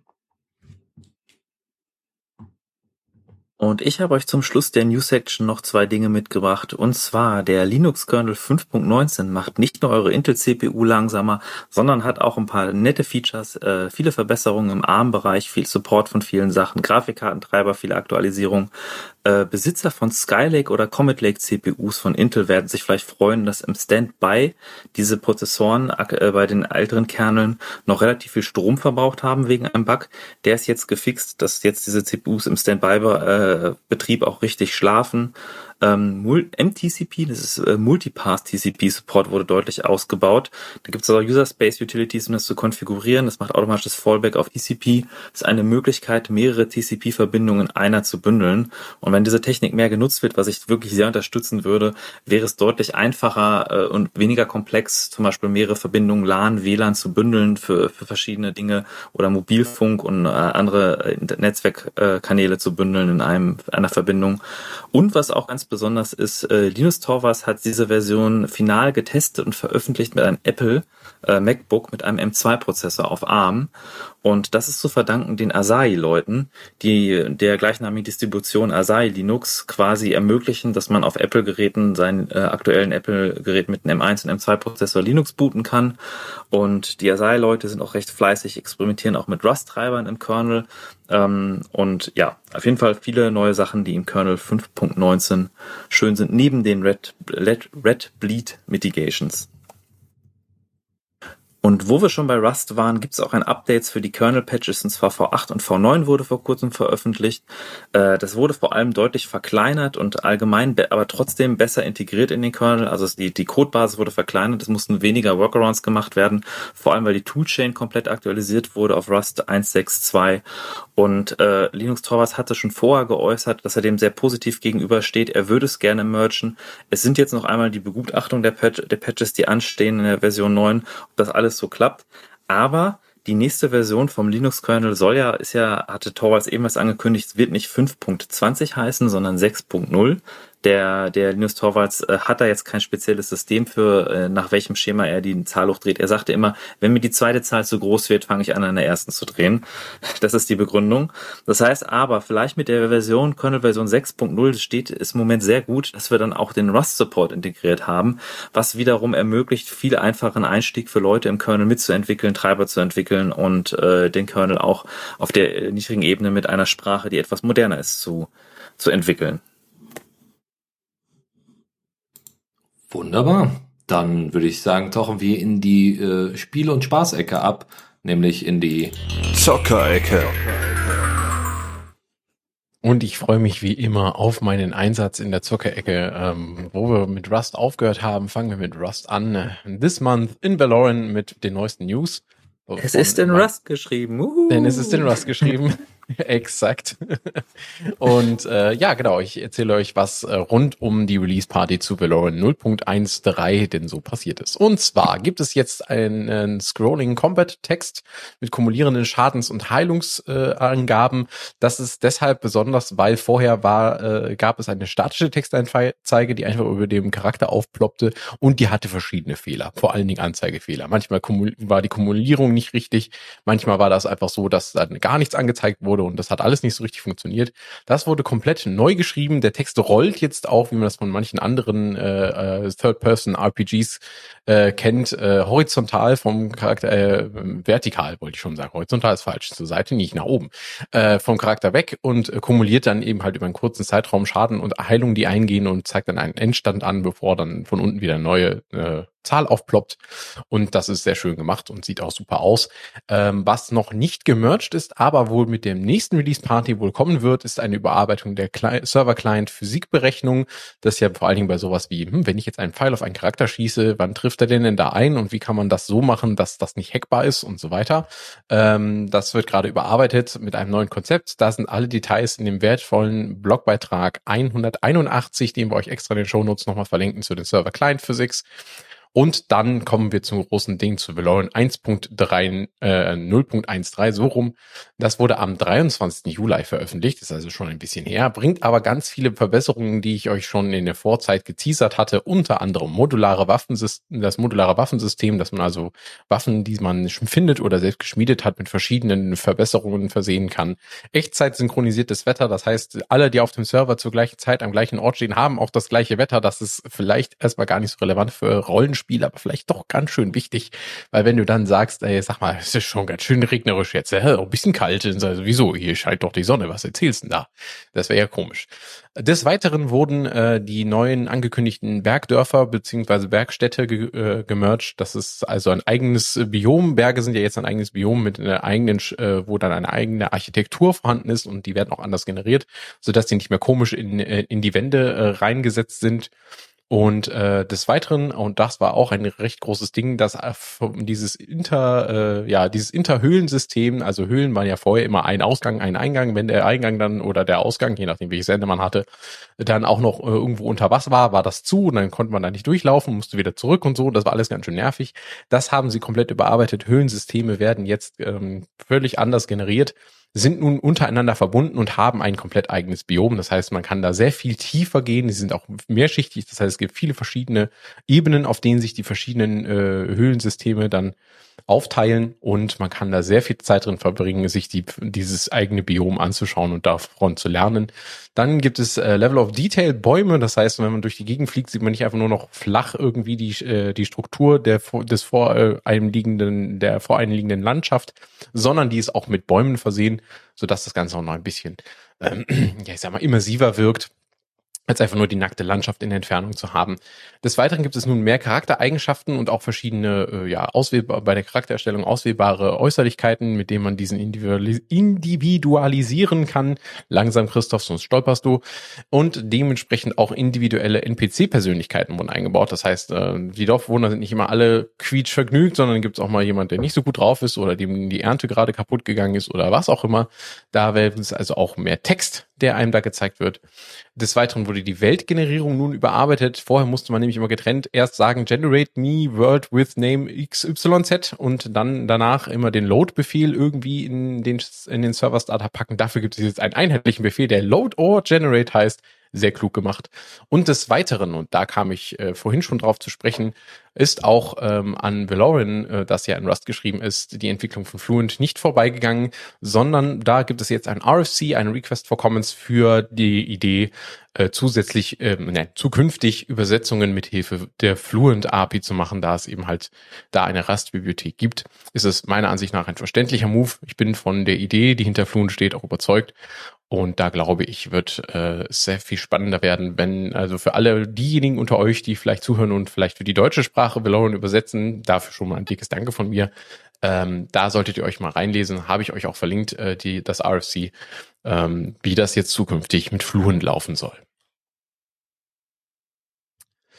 Dann neu bei uns dazugekommen als regelmäßige Rubrik ist Sithmans in, äh, in Mindtest. Ähm, und da gibt es auch ein paar schöne Neu Neuigkeiten, nämlich da gab es auch ein Release des, der Version 5.6.0 und diese fokussierte sich vor allen Dingen auf grafische Verbesserungen der Engine und auch für den Input. Ähm, da gab es ja, das hatte ich euch schon mal erzählt, äh, den Fork der Irrlicht-Engine, die ja nicht mehr weiterentwickelt wird, zum äh, Mindtest eigenen Irrlicht-MT-Fork.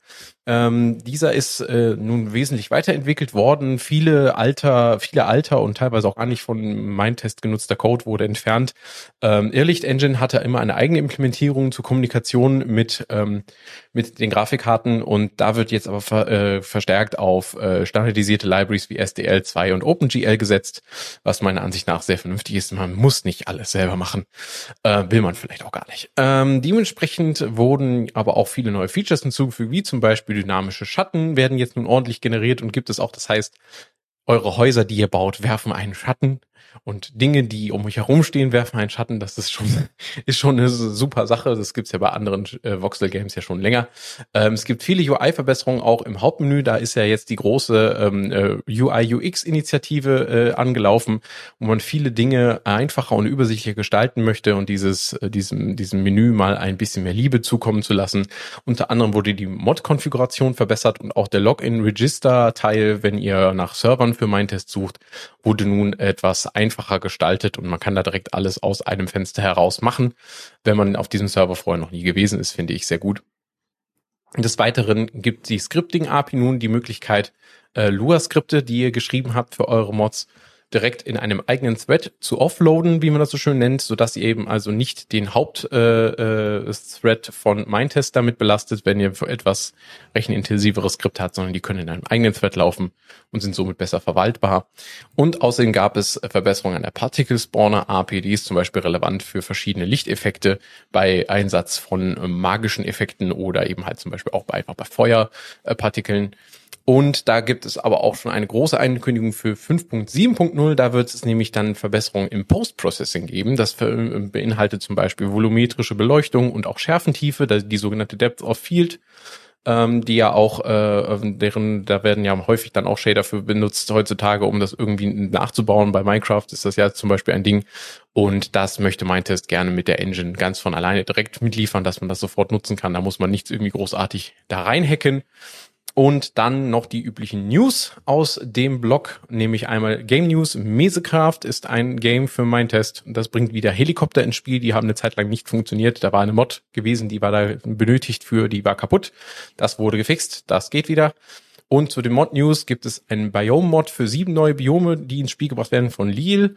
Tides and Floods von Lament bringt Echtzeitgezeiten ins Spiel, was ich besonders spannend finde. Das wusste ich noch nicht, dass man sowas bauen kann. Also, dass das Wasser dann tatsächlich auch äh, Echtzeit im Spiel äh, sich äh, dann ansteigt oder wieder senkt, äh, wenn ihr da mehrere generierte Meere habt. Worm Farm von SirRob01 äh, ist als Ergänzung zur Fishing Mod von Ethereal äh, jetzt äh, veröffentlicht worden, wo ihr dann eure ja eure äh, Angelköder selber heranzüchten könnt. Und das Steampunk-Luftschiff von Upper Sea ist äh, auch verbessert worden. Das ist auch wohl relativ beliebt und hat jetzt einen eingebauten Kompass dabei.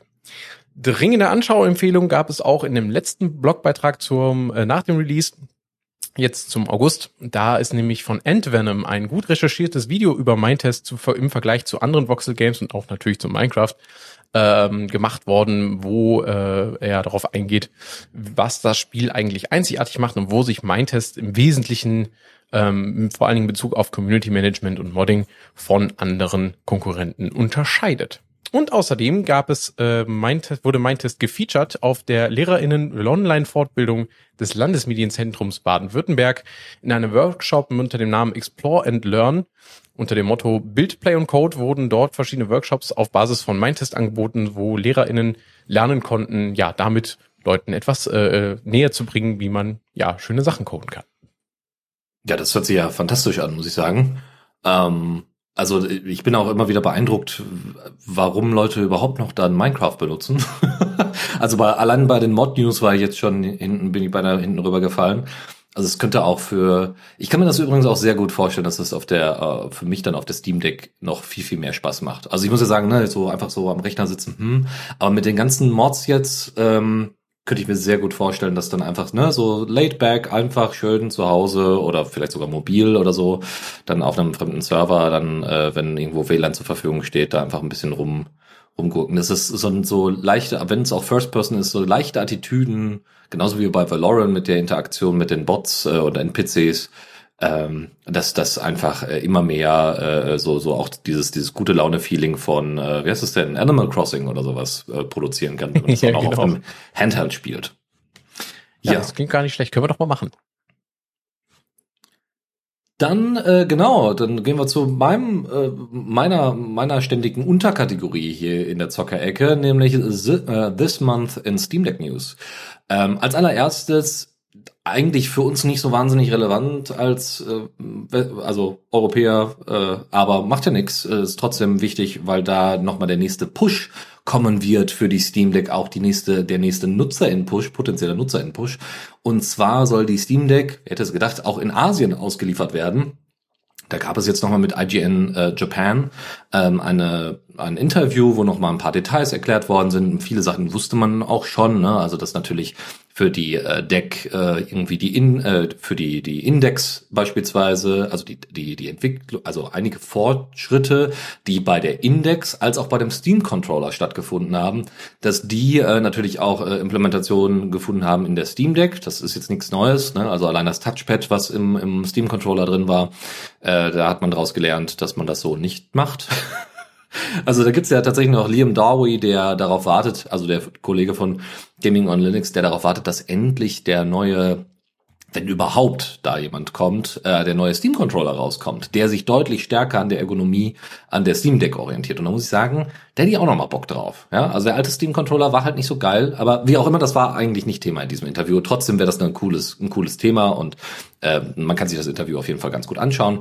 Es wird auch noch mal ganz klar gemacht, dass Proton the ne first, äh, also sowieso First Class Citizen ist. Ja, also wenn halt Sachen nicht funktionieren unter ähm, unter Linux, also wenn es keine Linux-Version gibt, dann muss es Proton sein und es wird auch in Zukunft immer nur Proton sein.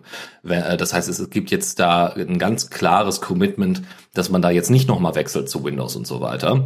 Unter anderem deswegen, dadurch, dass Linux halt Open Source ist, genauso wie Proton, genauso wie Wine und der ganze andere Kram, äh, hat das einen unglaublichen Geschwindigkeits- und Entwicklungs- und, und, und Bugfixing-Vorteil. Äh, Vorteil.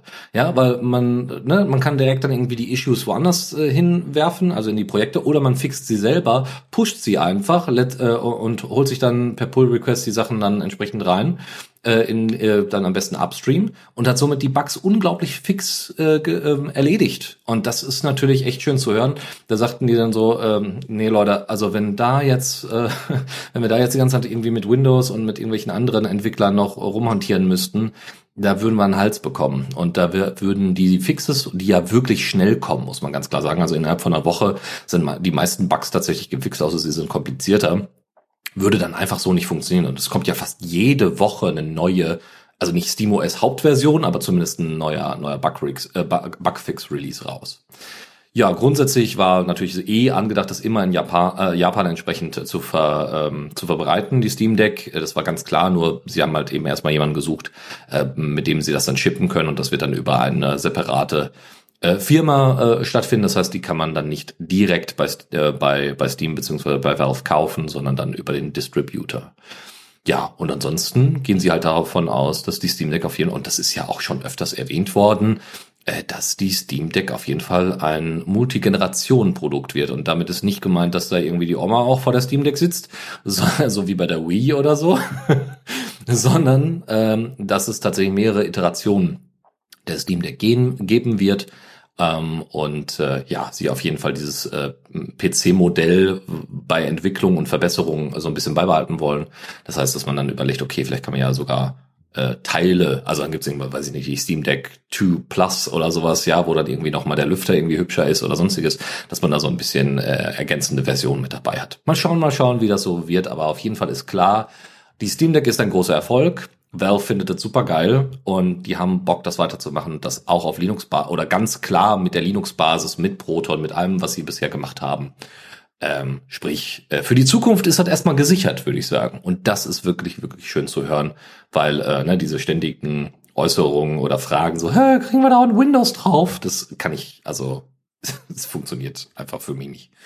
Nun gut, deswegen relativ fix jetzt noch zu SteamOS 3.3. Das ist nämlich veröffentlicht worden ähm, relativ fix. Also es gibt äh, ein Achievement und eine Guides-Page inzwischen im Steam Overlay. Ähm, das erinnert mich tatsächlich sehr an die Xbox 360 wo man das ja standardmäßig hatte. Das heißt, du hast irgendwie ein Achievement bekommen und konntest dann relativ schnell in so ein Overlay äh, reingucken, was für ein Achievement das überhaupt war. Das war vorher nicht möglich. Das ist jetzt möglich. Ähm, der, es wird jetzt, wenn ihr, der, der Nachtmodus wird jetzt auch ähm, in einer entsprechenden gesetzten Zeit automatisch angemacht. Also ne, Sachen, die man erwarten würde. Ähm, es gibt äh, ein äh, Adaptive Brightness Toggle, also da könnt ihr einfach sagen, so die, die ähm, Helligkeit soll entsprechend automatisch angepasst werden.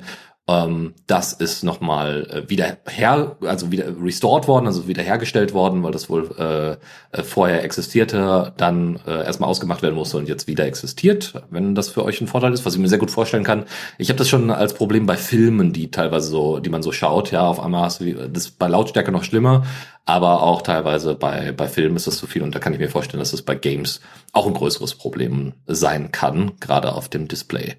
Ja, ansonsten ne, grundsätzlich Performance und Stability Improvements ist klar. So Firefox ist jetzt äh, als Flatpak verfügbar. Da gab es ein große großes Trara in der Steam Deck Community, aber ich glaube auch nur ein oder zwei Wochen. Nach, danach kam SteamOS 3.3 raus und dann war das nämlich alles gefixt, äh, weil Firefox nämlich als, äh, so wie bei Android, wenn ihr irgendwie ein Lineage OS oder sowas pusht, ähm, dann sind da ja standardmäßige Applikationen drauf, die dann auch nicht veränderbar sind. Ja, äh, das macht natürlich bei einem Browser überhaupt gar keinen Sinn. Bei, einem, bei einer Kalendersoftware könnte man da vielleicht nochmal drüber hinweggucken, so ungefähr. Ne? Die werden dann halt gefixt mit der mit der Firm mit dem Firmware-Update oder mit der mit dem OS-Update. So. Ähm, aber das macht natürlich bei einem Browser, der irgendwie alle sechs Wochen eine neue Version hat, überhaupt gar keinen Sinn. Deswegen haben sie jetzt für Firefox entsprechend die Flatpak-Version ausgewählt und Firefox grundsätzlich aus dieser, also aus diesem Standard, also es wird immer noch mit, mit ausgeliefert, aber nicht mit dem OS, sondern dann eben über Flatpak und FlatHub. Ja, ansonsten Virtual Keyboard Support ist verbessert worden, gerade für den Desktop-Mode, den man dann benutzen kann, ist schon mal sehr gut. Audio- und Bluetooth-Fixes sind mit dabei. Und auch grundsätzlich sind natürlich die Radeon-Grafik-Treiber äh, äh, nochmal verbessert worden, stabiler äh, geworden und die Performance ist auch besser. Ja, dann gab es nämlich genau die entsprechenden Performance Fixes, weil äh, es gab dann so Micro-Stuttering nach der Version 3.3. Äh, das hat Valve aber innerhalb auch wieder innerhalb von einer Woche relativ schnell gefixt. Ansonsten mussten sie einige Workarounds, die sie für Red Dead Redemption 2 gemacht haben, äh, wieder aufheben und das ist also ein tiefergehendes Problem. Und ansonsten diese 0,2 Sekunden Stutter, die es dann da entsprechend gab, äh, wurden an vielen Stellen gefixt. Äh, und auch sonstige Sachen in, in der UI, äh, wo es um, um Performance äh, Drops äh, ging, die wurden ebenfalls gefixt. Ansonsten lässt sich zusammenfassen, dass äh, Steam for Linux im Juli 1,23 äh, Prozent Market Share äh, hat, was sehr schön ist. Ähm, da muss man Sachen sagen, natürlich hat irgendwie Windows 97 Prozent äh, Market Share, aber das ist ja erstmal egal. Ne? Die Steam Deck wird ja auch noch nach und nach ausgeliefert. Ja, ich warte auch noch auf seine, meine Einladung. Chris wartet auch noch auf seine Einladung. Wir, wir kommen dahin, wir kommen dahin. Ähm, aber man muss trotzdem zusammenfassen, ein stetiges Wachstum. Immer weiter. Wenn auch klein, aber immer weiter. Und es, hinter diesen Prozentzahlen, die sehr niedrig wirken, stehen natürlich Tausende bis Zehntausende neue Nutzer, die regelmäßig unter Linux jetzt, äh, egal ob über die Steam Deck oder nicht, entsprechend Spielchen spielen. So, wenn die denn funktionieren würden, also, beziehungsweise wenn die Entwickler denn bereit wären, die Funktionalität herzustellen. Bei den meisten Spielen funktioniert das. Also irgendwie, ne, die Top 100, da sind irgendwie mindestens 75 Prozent sind entweder Steam Playable, äh, Steam Playable oder Verified. Das ist nicht das Problem. Wir sind auch jetzt inzwischen bei 4500 äh, Playable und Verified Steam Games insgesamt. Heißt natürlich nicht, dass das alle sind, sondern es gibt ganz, ganz viele Spiele, die auch so und so und so funktionieren. Egal, ob jetzt mit Verified oder Playable äh, Marker mit dabei, weil das muss ja erst alles getestet werden. Aber es gibt natürlich auch SpieleentwicklerInnen die, und, und äh, so, solche Organisationen wie Bungie, die ich früher sehr geschätzt habe dafür, dass sie Spiele wie Halo produziert haben, das aber jetzt inzwischen nicht mehr tun oder entwickelt haben, nicht nur produziert, die ganz klar gesagt haben, ja, Destiny, also Destiny 1 und 2 und vor allem Destiny 2, da haben sie gesagt, nee, das wird auf gar keinen Fall für die Steam Deck rauskommen. Was ich nicht verstehe, weil, und das auch ganz, ganz viele andere Leute nicht verstehen. Und da gab es dann eine Auseinandersetzung mit äh, äh, einem ähm, Softwareentwickler oder Gaming-Entwickler auf Twitter, äh, nämlich äh, Jake, äh. Der hat, äh, also es gab die Frage so, hey, äh, does it run on a Steam Deck? Ne? Äh, so, can it run Crisis? Ja, was ja gar nichts mit Bungie erstmal zu tun hat. Ja, also äh, klar, so die Steam Deck kann Crisis laufen lassen. Ja, so, das ist also schon mal eine Fehlinformation, die dann da verteilt worden ist. Und Destiny 2 wiederum, also während Crisis da drauf läuft, Destiny 2 wiederum, da müsste man einfach nur ein bisschen am Rad drehen, was ähm, was der entsprechende ähm, äh, der entsprechende DRM-Kram angeht. Und dann hätte man das gefixt. Also es ist Battle Eye, was da verwendet wird als DRM-Kram. Also es gibt ja noch andere. Ich komme gerade Easy Cheat, äh, Easy Anti-Cheat heißt das andere. Ähm, so, und da müsste man eigentlich nur dem, dem äh, Produzenten von Battle Eye mal kurz ein paar Kleinigkeiten anpassen und dann wäre das durch. Aber man hat ganz klar gesagt, ist nicht. Ja. So, und das ist natürlich wirklich, wirklich ärgerlich ähm, das ist einfach nur noch mal ein Beispiel, wie schwierig es da teilweise ist, selbst wenn es total einfach ist. Und mit Proton ist es wirklich einfach, ähm, dass, äh, dass da immer einfach an vielen Stellen der Unwillen ein, entweder einzelner Personen oder ganzer Organisationen existiert, wo mich einfach interessiert, äh, also wobei mich einfach interessieren würde, warum eigentlich? Ja, weil also es würde ja nur die das Spielerlebnis deutlich erweitern. Da gibt's dann immer wieder ganz komische Begründungen, ja, wegen Security und so ein Scheiß, das ist natürlich totaler Blödsinn. So, gut. Weg von diesen negativen Sachen, kommen wir weiterhin zu positiven Sachen. Es gibt neue Skins für die Steam Deck. Überhaupt nicht mein Ding, aber wer es machen möchte, kann das gerne tun. Es gibt einen Portal-Skin, es gibt einen Half-Life-Skin. Das sind einfach Aufkleber, die man da draufpacken kann und dann sieht das Ding naja, für mich persönlich nicht hübsch aus, aber vielleicht ist es ja genau etwas für euch, äh, um herauszufinden, wie, wie gut man diese ganzen Sachen customizen kann. Das wurde mal von linuxgamingcentral.com für euch getestet. Und äh, eine Docking Station, und zwar nicht die Docking Station von Valve, sondern eine Docking Station von äh, JSOX wurde veröffentlicht. Ähm, die wurde jetzt auch geupgradet. Vorher hat die irgendwie 40 Dollar gekostet, jetzt kostet sie 50 Dollar.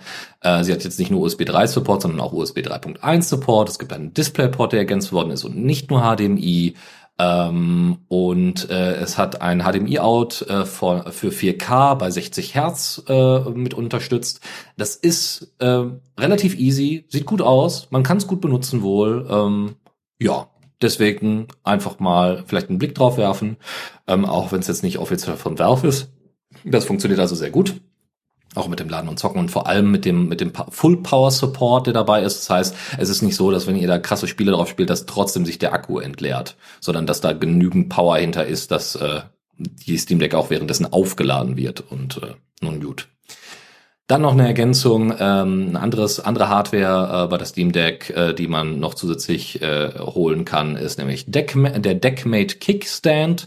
Es ist genau das, was man sich vorstellt. Äh, man klemmt, äh, hat so ein paar Klemmen, die man da dran festmachen kann. Alles wohl sehr stabil nach, den, nach der Aussage. ähm, äh, von Linux Gaming Central, der das äh, gekauft und getestet hat. Ähm, und da habt ihr dann noch so andere Möglichkeiten. Ihr habt hinten dran noch nicht nur diesen Kickstand, den ihr ausklappen könnt, so dass ihr da Filme drauf gucken könnt. Keine Ahnung, ich weiß nicht, was man da, also warum man das brauchen würde. Ich erwähne das hier nur, um schon zu zeigen, dass außer dass auch Hardware-Hersteller und Leute, die äh, ganz sich ganz klar darauf einschießen, dass die Steam Deck ein Erfolg wird und dass, dass, dass sich das lohnt, dafür entsprechende Produkte einzustellen, was ja sehr schön ist.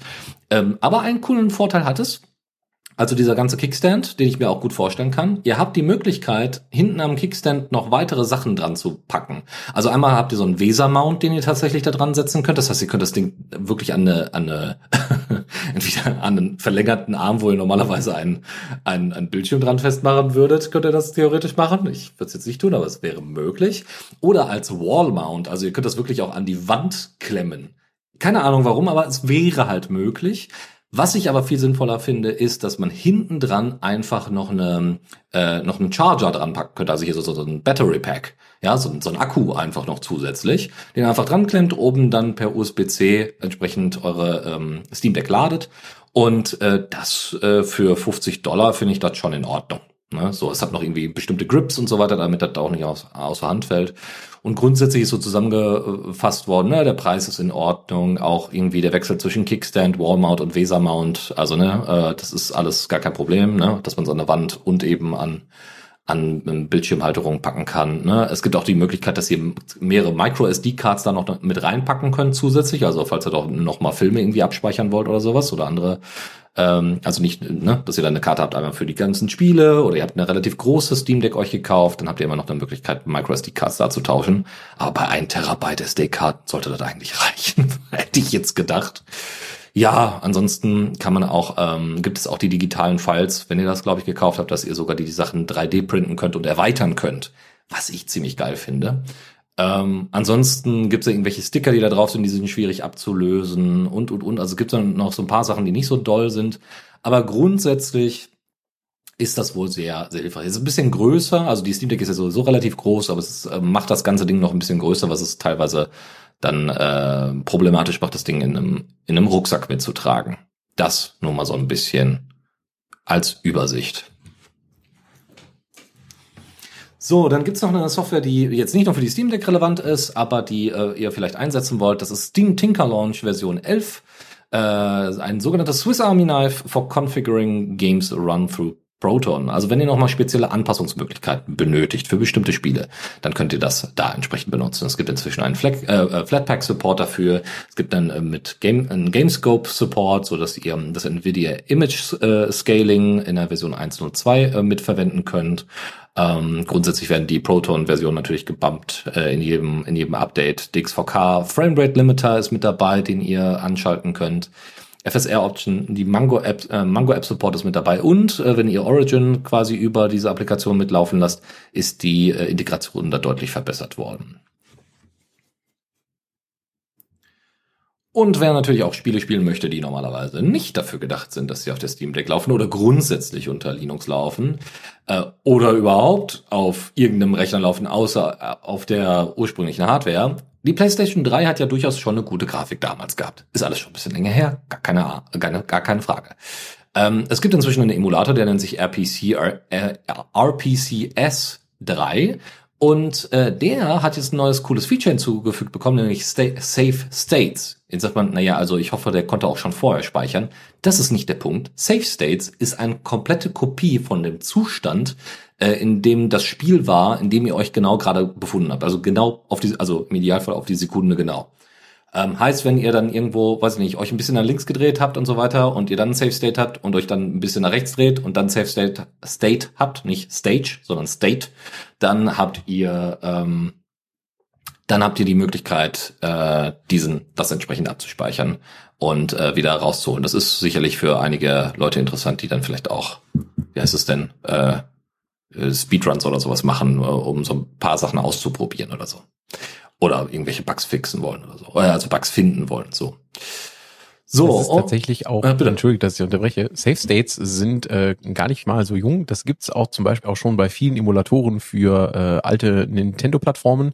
Gab's das äh, auch, ähm, da ist, ist nämlich auch der, der Punkt, in vielen Fällen bei Konsolenspielen ist es so, dass dir nicht freigegeben ist oder freigestellt wird, wann du speichern sollst.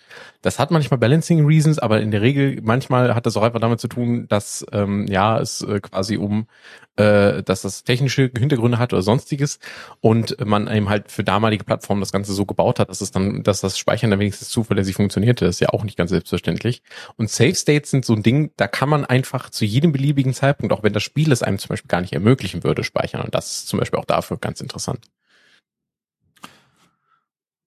Und neben dem RPCS 3 Emulator gibt es auch noch Yuzu und äh, Ryujinx. So, Ryu, also wohlgemerkt nicht für die PlayStation 3, sondern da geht's um Nintendo, äh, um die Nintendo Switch. Ähm, das ist wohl relativ einfach zu benutzen. Es gibt dann auch noch den, den ähm, äh, quasi den das kleine Battle, was äh, also hier linuxgamingcentral.com hat die beiden Emulatoren mal gegeneinander antreten lassen mit dem Ergebnis, dass äh, Yuzu zwar besser performt, aber die Qualität halt nicht so super ist. Also Ryujinx macht halt schönere Bilder, während Yuzu einfach funktioniert. Was vielleicht für die meisten Spieler auch auf dem kleinen Display von, äh, von der Steam Deck vielleicht reicht. Ähm, ne, also zum Beispiel ist ähm, Juzu hat ein 0.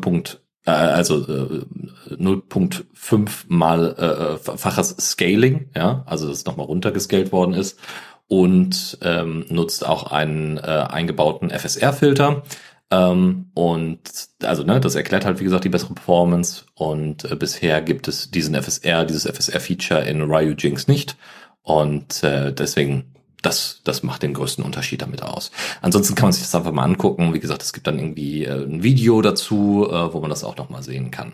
Und es ermöglicht halt, also, ne, wir sprechen hier immer noch von irgendwelchen, ja, 4500 playable und, äh, äh, wie gesagt, verified äh, Titel auf Steam. Aber ganz ehrlich, wenn ihr den gesamten Katalog der Nintendo Switch gleich mitnehmen könnt, zusammen mit der PlayStation 3, ähm, why not?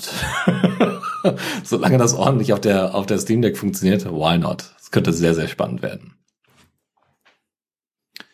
Und äh, wenn ihr einen anderen äh, Game Launcher verwenden wollt, ne, wir haben ja immer wieder über Lutris gesprochen, aber es gibt natürlich auch Hero Heroic, äh, da ist der äh, ist die, der neue Versionsname Chopper mit der Version 2.4 veröffentlicht worden ein paar Sachen in der UI ist besser, es gibt eine äh, zusammengelegte, also äh, vereinheitlichte Übersicht, äh, Spieleübersicht äh, der Bibliotheken von Epic und GOG, so dass ihr das auch entsprechend alles als ein Interface wahrnehmt. Ähm, ihr könnt jetzt einige Spiele als Favoriten markieren, es gibt ein neues Sidebar-Design, ihr könnt äh, innerhalb der, also ihr könnt dann auch darüber die Sprache der Spiele auswählen ähm, und ja, und ihr kriegt äh, tatsächlich eine Notification, wenn es eine neue Version von Heroic gibt, äh, falls ihr nicht Flatpak verwendet. Aber Heroic läuft unter Flatpak, was der große Unterschied zu Lutris ist. Wo gemerkt, Lutris läuft auch auf Flatpak.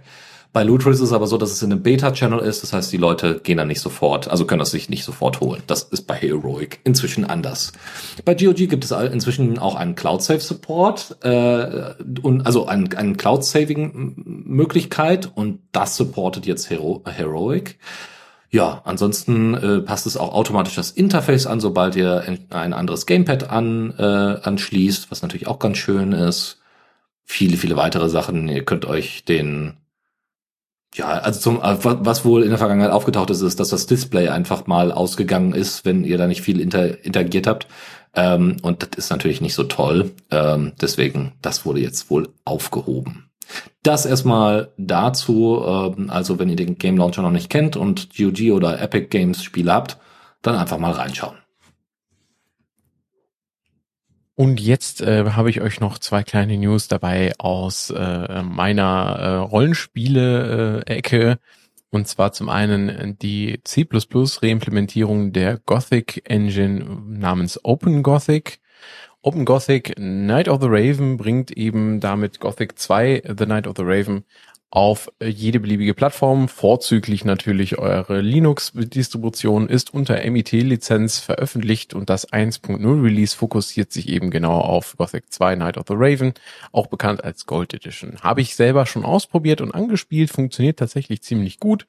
Das Gameplay läuft flüssig und ich habe mich schon mit ein paar Goblins und äh, sonstigen Viechern äh, gekloppt äh, ein paar Sprüche hat mein Charakter auch schon klopfen dürfen. Das Einzige, was mir persönlich als äh, Audio viele Personen sehr, sehr störend noch rüberkommt, ist das Music Playback. Das ist noch nicht besonders nah am Original. Da habe ich allerdings auch schon herausgefunden, woran das liegt.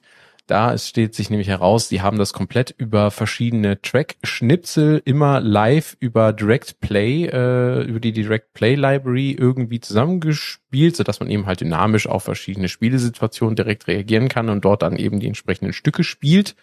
Das heißt, es sind keine festen MP3s, die irgendwie abgespult werden oder sowas und es ist also dementsprechend technisch was komplexer, weil da muss nicht nur einfach eingestellt werden, spiel jetzt XYZ, sondern das sind Instrumenten, Instruktionen und diese müssen dann entsprechend mit der richtigen Lautstärke, der richtigen Geschwindigkeit zueinander gleichzeitig abgespielt werden über diese Direct Play API und die musste natürlich auch von dieser Reimplementierung komplett neu äh, implementiert werden, um das äh, umsetzen zu können. Ähm, aber wie gesagt, insgesamt ist das Game absolut ein Blick wert. Äh, wenn man mal wieder Lust hat auf sein gutes altes Gothic 2, dann äh, schaut euch nochmal Open Gothic an, wenn euch vor allem das mit der Musik nicht so sehr stört wie mich. Des Weiteren habe ich noch dabei Easy RPG. Das ist ein, ebenfalls eine Reimplementierung und zwar von RPG Maker Spielen, äh, beziehungsweise dem RPG Maker Editor 2000 und 2003. Entwickelt auch unter C++ unter GPL-V3 und bringt, wie gesagt, einen Editor mit, mit der Fähigkeit, die guten alten RPG Maker Games zu importieren. Ähm, die haben eine lange Historie. Ich habe äh, auch äh, in der Vergangenheit immer wieder mal RPG Maker Games gespielt, so berühmte deutsche Spiele aus äh, der Zeit, wo ich das gespielt habe, sind bei mir so unterwegs nach Düsterburg oder Vampires Dawn 1 oder 2. Ähm, ist ebenfalls Entwicklung, äh, ist dazu ein Multiplattform-Player für diese Games, dass ihr also auch unter Android, unter iOS, unter Linux, unter, sucht euch irgendwas aus, ähm, diese RPG Maker Games spielen könnt, die eigentlich Windows Only waren vorher. Da solltet ihr euch dringend mal anschauen, wenn ihr an RPG Maker interessiert seid oder auch selber mal euch ein kleines Spiel zusammenklicken wollt. Das ist nämlich damit relativ einfach zu machen und contributed, wenn ihr könnt, zu dem Projekt. Die freuen sich über Unterstützung. Gut, dann äh, würde ich sagen, äh, mache ich direkt weiter mit dem Kommando der Woche. Danke, Dennis.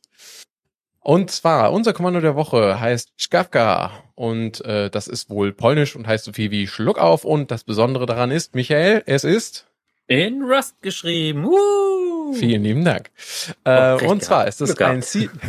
Hast du perfekt, perfekt gemacht, super. Es ist äh, ein CLI GUI Programm, also ihr habt äh, sowohl ein CLI Programm als auch die Möglichkeit, das Ganze als GUI auszuführen unter MIT Lizenz und das ist äh, ja eigentlich dafür gedacht, eure Systeme mal aufzuräumen. Ihr findet Duplikate, besonders äh, auffallend große Dateien, ähm, findet Dateien, die in typisch benannten Cache-Ordnern sind, ähm, findet über Hash-Algorithmen gleiche Videos, Bilder oder Musik und weist euch darauf hin, dass ihr da gegebenenfalls Duplikate haben könnt, beschädigte Dateien, leere Ordner, all das, was man so braucht, um sein System mal ein bisschen aufzuräumen, wird von diesem Programm gefunden. Es läuft auch sehr, sehr schnell durch. Ich habe das gerade mal ausprobiert. Also ich hatte dann auch äh, in meinem Home-Verzeichnis, das schon nicht gerade klein ist, äh, relativ schnell eine Übersicht über die betroffenen Programme. Und das Besondere daran, und hier kommen wir wieder zu einem meiner vorigen Beiträge zurück, es benutzt Fluent für die Lokalisierung, ähm, wo einige Sprachen noch computerübersetzt sind und trotzdem schon ziemlich gut aussehen, ähm, kann man da tatsächlich auch dann noch später noch contributen über die Fluent API und dort dann die entsprechende Übersetzung beitragen. Tipps und Tricks. Ja, und dann machen wir jetzt noch den Schnelllauf äh, mit den Tipps und Tricks. Und zwar gibt es den sogenannten Capra Cleaver oder das heißt das Projekt. Äh, damit, das, das ist eine Ansammlung von Skripten, womit ihr über FFmpeg relativ schnell äh, Videoschnitt betreiben könnt, der Qualitäts, äh, ähm, der, also wo der Qualitäts, ohne Qualitätsverlust, so, ähm, und das ist natürlich ganz hilfreich, wenn ihr, weiß ich nicht, mal hochauflösende GIFs produzieren wollt. naja, also nicht wirklich, sondern wenn ihr beispielsweise äh, mal Sachen schnell, schnell schneiden wollt, ohne dass ihr dann irgendwie den ganzen Tag am Rendern seid, dann ist das eine gute Option für euch. Ansonsten, wie ihr das von mir kennt, ne, ich bin großer Fan der RSS-Bridge, äh, da gibt es inzwischen eine Bridge für Mailman 2, die jetzt mit dabei ist.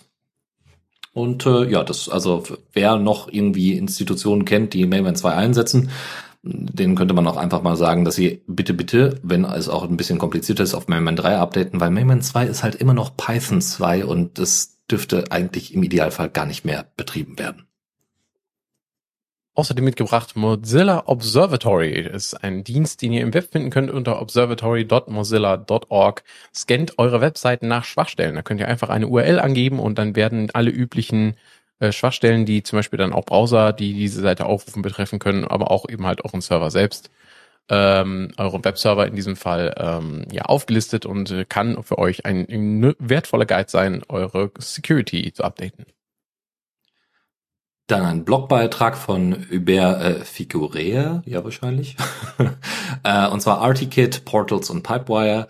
Ähm, ist ein schöner Blogbeitrag, wo er erklärt, wie ein, eine Software, die, wo er dachte, die hätte irgendwelche Bugs, dann am Ende rauskam, dass der Bug Report sich eigentlich an drei andere Projekte, die darauf aufbauen, äh, sich entsprechend wendet und er selber an der Software überhaupt nichts verändern musste, sondern an diesen drei anderen Projekten, äh, die als Dependencies mit dabei waren. Ist ganz spannend, weil da auch äh, nochmal so ein bisschen die ähm, das Konstrukt von Flatpak und so weiter aufgebaut worden, äh, also aufgezeigt worden ist und äh, wie schwierig das manchmal ist, äh, das alles unter unter einen Hut zu bekommen als Projektmaintainer. Ebenfalls verlinkt ein Blogbeitrag im Nix Sanctuary, ähm, eine Tool-Empfehlung zur Entfernung von Medienmetadaten, hauptsächlich fokussiert auf Bilder, aber auch für andere Medien. Ähm, mit dazu geschmissen habe ich euch auch noch aus eigener Erfahrung die beiden Android-Tools Scrambled XIF und ImagePipe, mit denen ihr eure in, unter Android aufgenommenen Videos von unnötigen Metadaten entfernen oder Filter drüber legen könnt. Dazu auch noch eine kleine Empfehlung, bin ich direkt da noch nebenbei drüber gestolpert. Der Neo Store ist eine neue App in F-Droid, die nichts anderes ist als F-Droid im Material Design. Das gab es schon mal. Es gibt eine aber andere App, die ebenfalls F-Droid im Material Design macht. G-Droid heißt sie, glaube ich. Und Neo Store ist eine Alternative dazu, die einen etwas anderen Ansatz hat. Lohnt sich das mal anzuschauen, wenn euch das Design gefällt. Benutzt sie doch gerne und äh, lasst Start vielleicht das äh, GitHub-Projekt des Entwicklers. Hast du äh, das schon mal ausprobiert oder hast, äh, hast du es nur gefunden? Ich habe es bisher nur gefunden, aber ausprobieren werde ich es auch noch. Ah ja, okay. Und äh, dann noch S-Menu in der Version 1.0 vor kurzem veröffentlicht worden. Warum nicht ein neues aus dem Repo? Naja, es ist ein sehr, sehr spezielles Stück Software, nämlich eine quasi so eine Art Library, äh, mit der ihr ähm, entsprechende Text-Based Interfaces äh, aufbauen könnt. Ähm, und das ist ganz nett, äh, weil äh, ihr damit quasi die, die Nutzbarkeit selbst im Terminal deutlich erhöhen könnt, beispielsweise indem ihr irgendwelche Default-Angaben und so weiter habt, die äh, bei, ne, die bei textbasierten Installationen äh, normalerweise auftauchen, wenn ihr euch noch an die alten Debian-Interfaces erinnert beispielsweise oder wenn ihr, glaube ich, die Server-Version von Ubuntu oder sowas nutzt, geht das. So, und das letzte, die letzte Nachricht ist das Fedizin. Das ist äh, nach eigener Beschreibung ähm, eine, ähm, eine anarchistische Einführung in äh, föderiertes Social Media in unser Fediverse. Ähm, man muss dazu sagen, das, was man normalerweise unter Anarchist versteht, das ist das nicht. Also es geht jetzt hier nicht um Steinewerfer und äh, brennende Häuser, sondern Anarchisten sind einfach Leute, die äh, glauben, dass äh, Hierarchien abzubauen eines der zentralen Aufgaben von positiver Veränderung sind. Ähm, also kann man sich unlängst miteinander austauschen. Da passt das Fediverse aber natürlich sehr gut rein. Und deswegen wollte ich das mal hiermit ergänzen.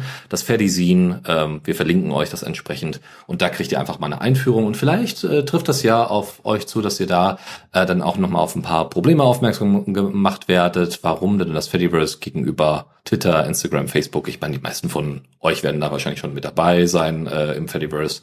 Aber für die, die da vielleicht nochmal ein bisschen Überzeugungsarbeit benötigen, vielleicht da mal einen Blick hineinwerfen. Gut, und damit sind wir am Ende der heutigen ja. Linux Lounge. Genau, dann würde ich uns äh, mal kurz unser Outro machen. Ich bedanke mich äh, schon mal in unser alle Namen bei allen Plattformen, die wir verwenden, namentlich unter anderem linuxnews.de, GNU Linux, CH, Gamer und Linux. Nix Sanctuary hatte ich ja gerade erwähnt, Boiling Steam, Foronix, und viele mehr, die wir immer wieder vergessen aufzuzählen. Ähm, wenn, sie, wenn es euch auffällt, beschwert euch ruhig bei uns.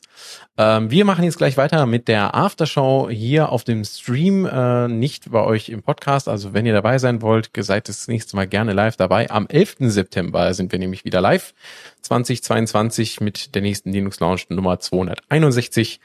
Wenn ihr noch irgendetwas, äh, ja, uns hinterlassen wollt, Hinweise oder eine eigene Einspruch, ein, eine Einsprecher für unsere Sendung oder was auch immer, dann gerne über äh, E-Mail, wenn ihr möchtet, kommentar at theradio.cc, also Kommentar wie das deutsche Kommentar, über Mastodon, socialtechnics.de at theradiocc oder auf Twitter at theradiocc und natürlich, wie vorhin schon erwähnt, unser Matrix-Raum mit äh, Hash theradiocc Doppelpunkt libera.chat auch über IRC erreichbar. Und ich kriege jetzt wieder in einen Umzugskarton, pack mich wieder ein und am 11. könnt ihr mich wieder auspacken. Wunderbar. So machen wir das. Das ist ja fast wie Weihnachten. Ja, dann würde ich sagen, tschüss alle zusammen und äh, ja, wir hören uns gleich äh, auch in der Aftershow. Bis demnächst. Ciao, ciao. Tschüss.